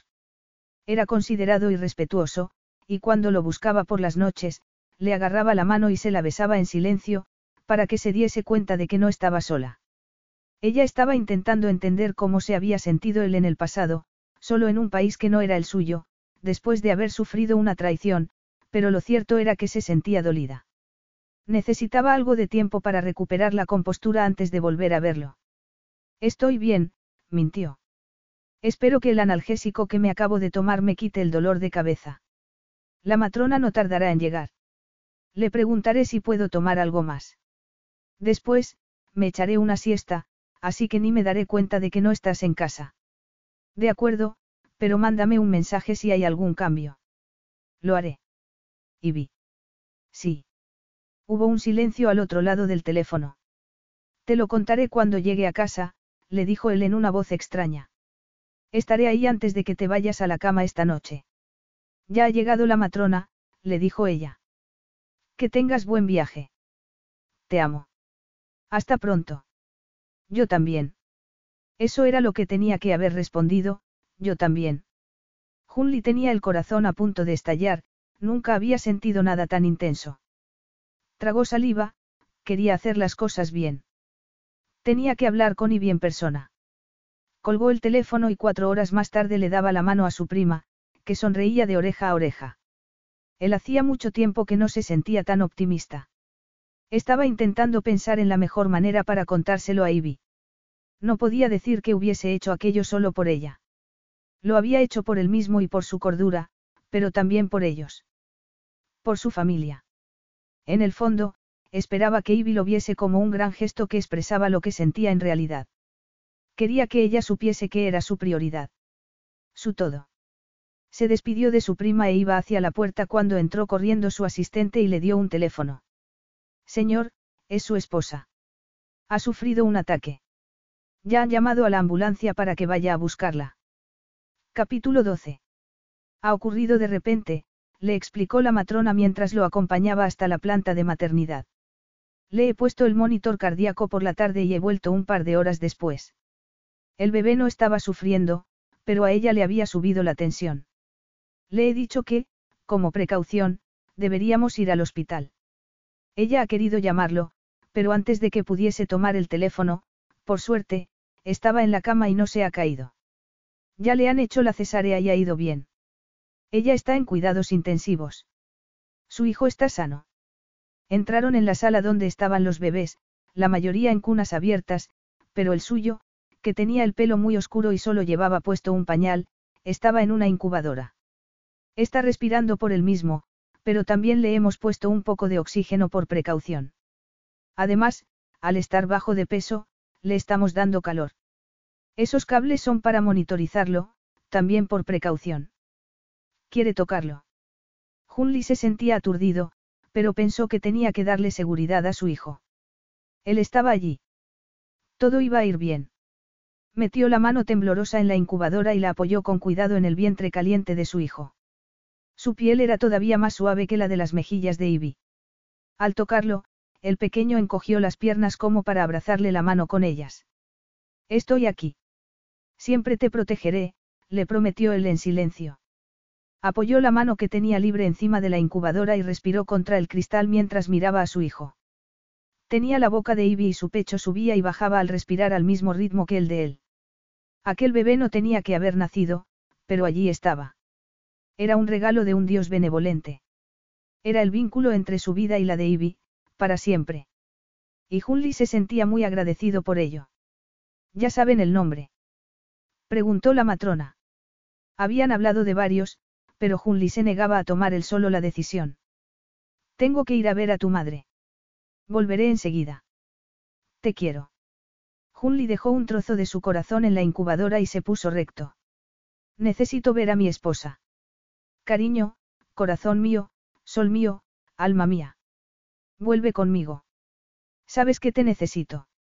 Ivy sonrió dormida y no quiso despertar porque Junli le estaba diciendo lo que siempre había querido escuchar de él. El destino nos ha unido, Ivy. El destino. Sé que puedes oírme. Estás sonriendo. No quieres ver a nuestro hijo. Abre los ojos. Alguien le levantó la mano, obligándola a abrir los ojos. Junli le dio un beso en los nudillos, parecía muy emocionado y a Ivy se le llenaron los ojos de lágrimas al verlo. Quiero que dejes de darme sustos, de acuerdo. Le dijo él en tono de broma. Quiero pasar el máximo tiempo posible de mi vida contigo. ¿Has dicho, hijo? Sí. Es pequeño, pero fuerte y valiente, y muy bonito. Un pequeño luchador, como su madre. ¿Sabes cuánto te amo, Ivy? No. Sí, sí que lo sabía, podía verlo en el brillo de sus ojos. Tenía que haber estado contigo. Ya estás aquí. Voy a estar más tiempo contigo. ¿Qué has hecho? Le preguntó ella con preocupación. Nada demasiado drástico. He cancelado la expansión aeronáutica y he reestructurado la empresa de manera que mi prima tendrá una responsabilidad mayor. Ah, bueno, comentó ella riendo. Quería que supieses lo mucho que mi hijo y tú significáis para mí, pero no he estado a tu lado cuando me necesitabas. No sé si me lo podré perdonar. No habrías podido hacer nada. Lo que necesitaba era un médico, le respondió ella. De todos modos, no hacía falta que hicieses eso, Junli, con que me digas que te importo, es suficiente. No, no es suficiente. Te amo de tal manera que no sabía lo que estaba sintiendo ni quería examinarlo. No soporto la idea de perderte, Ivy. Te amo con todo mi corazón. Se inclinó hacia ella y selló sus palabras con un beso en los labios. Yo también te amo, le respondió Ivy, pero ahora lo que quiero es ver a nuestro hijo. Seis semanas después, Ivy estaba a punto de levantarse para llevar a Litio Kianga a su habitación cuando Junli entró en el dormitorio. Ya estás en casa, comentó ella. He terminado temprano, susurró él antes de darle un beso al bebé. ¿Ibas a llevarlo a la cuna? Yo lo haré. Ivy se hizo un ovillo debajo de las sábanas, ya que era más de medianoche, y oyó a través del monitor cómo Junli hablaba con la niñera y dedicaba unas bonitas palabras a su hijo. Cuando volvió al dormitorio principal, se quitó la corbata y la camisa y tiró la ropa al suelo antes de ponerse el pijama. Había estado tres días en Beijing, terminando la reestructuración. Ivy se había quedado en casa, sobre todo porque tenía que verla el médico, pero habían hablado por teléfono todos los días, principalmente de Litio Qiang y de los preparativos de su próximo viaje y mudanza. Iban a pasar la Navidad con el padre de Ivy, que había decidido posponer su boda hasta que ésta pudiese asistir. Después, se instalarían en Singapur, donde Junli estaría más cerca de varios proyectos importantes. Ivy había accedido a presidir el comité que organizaba la reunión estratégica anual. Era una buena manera de conocer mejor la empresa y ver si, en un futuro, podía encajar en ella. No obstante, no tenía prisa por volver al trabajo. Junli se metió en la cama y la abrazó contra su cuerpo desnudo. Solo quiero un beso, le dijo a Ivy. Vaya, había comprado algo, pero tendría que haberme cambiado mientras ibas a acostar a Litio Qiang. Algo. Algo mejor que este camisón de lactancia. Iba a ponérmelo en Vancouver, para ver si así mejoraba tu opinión acerca de mi ciudad natal, le explicó mientras le pellizcaba el musculoso estómago a modo de broma. Descríbemelo, le pidió él, agarrándole la mano y dándole un beso en ella. En detalle. Debería empezar con el precio, porque es escandaloso, para lo pequeño que es. Menos es más. Todo el mundo lo sabe. Sigue contando.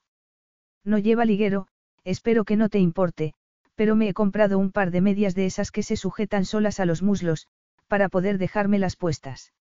Él la colocó encima de su cuerpo y le dio un apasionado beso. ¿De qué color? Le preguntó después. Morado. Me equivoqué de talla y la copa del sujetador es demasiado pequeña. Es comprensible, le dijo él, acariciándole un pecho. Te perdono. Las braguitas no son más que una hoja de parra y un hilo de satén. Que tal vez te quedaría mejor alrededor de las muñecas. Le preguntó él, agarrándole las manos. Dime que hay zapatillas de casa de tacón y con pompones de plumas en los empeines. Las compraré, le contestó ella. También lleva una bata a juego. Es muy corta. Bien, porque si fuese demasiado larga, te la tendría que quitar, comentó Junli mientras intentaba desnudarla. Ella se retorció para ayudarlo. Tenemos que hablar de una cosa más, le dijo mientras sus cuerpos desnudos se pegaban. Como me digas que el conjunto incluye unos guantes largos, tal vez no pueda acabar lo que hemos empezado. Te he echado mucho de menos, cariño. Ella sonrió. He tomado una decisión sin consultarte, admitió. Le he pedido al médico que me ponga un DIU. Sé que dijiste que podías hacerte otra vasectomía, para que yo no tuviese que pasar por otro embarazo, pero no quiero cerrar la puerta a tener otro bebé. Es demasiado pronto. Es tu cuerpo, tú decides, le respondió él, dándole un beso. En realidad, yo tampoco quería cerrar esa puerta. Gracias por dejarla abierta para los dos. Está abierta de par en par, le dijo ella, abrazándolo con las piernas por la cintura. No sé qué nos pasa con los anticonceptivos. Ya lo veremos. Sí. Epílogo. Por favor, mamá. Litio Kiang apoyó una mano en la rodilla de Ivy e inclinó la cabeza. Quiero quedarme a dormir. Vamos a jugar hasta la hora de ir a dormir y, después, lo mejor será que volvamos al hotel, le respondió ella, mirando hacia donde se encontraba la hija de Kevin y Carla. Mimi y tú tenéis tiempo suficiente para terminar el puzzle. Mimi había sido concebida durante la luna de miel de la pareja, por lo que había nacido solo unos meses después de Litio Qiang. Se llevaban muy bien. ¿Por qué? Por favor, papá, le suplicó el niño a su padre. Porque era su pregunta favorita en los últimos tiempos, pero no fue eso lo que hizo que Carla y Kevin contuviesen una sonrisa. El niño había tardado en hablar, pero ya no había quien lo hiciese callar. Ven aquí, le dijo Junli, invitándolo a sentarse en su regazo. ¿Qué pasa si nos echas de menos durante la noche? No queremos estar tan lejos de ti. Luego, se dirigió a los adultos.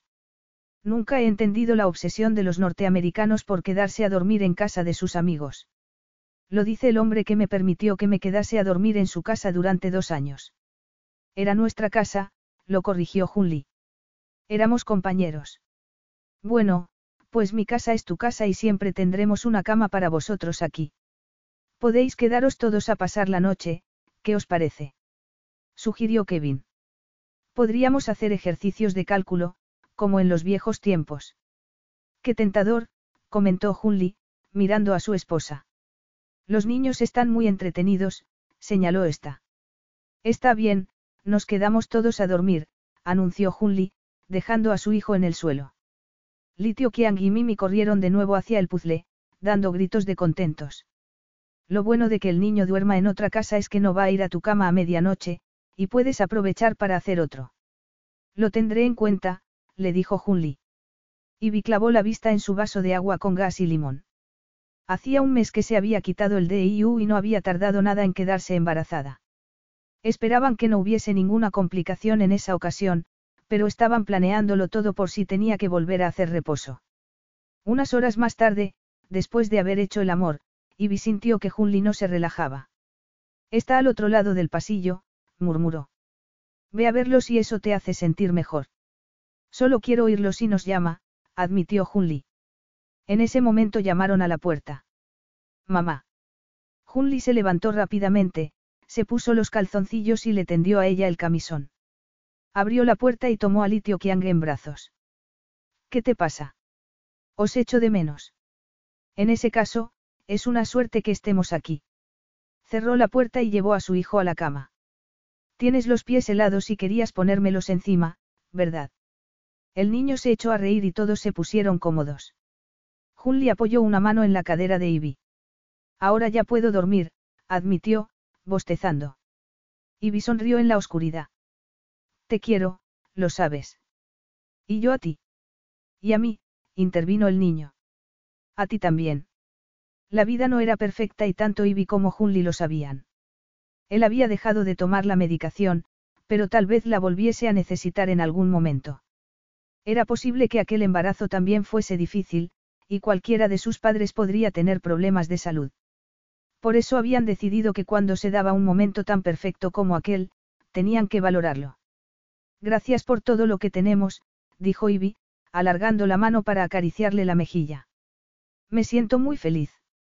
Yo también, cariño, le dijo él, dándole un beso en la muñeca.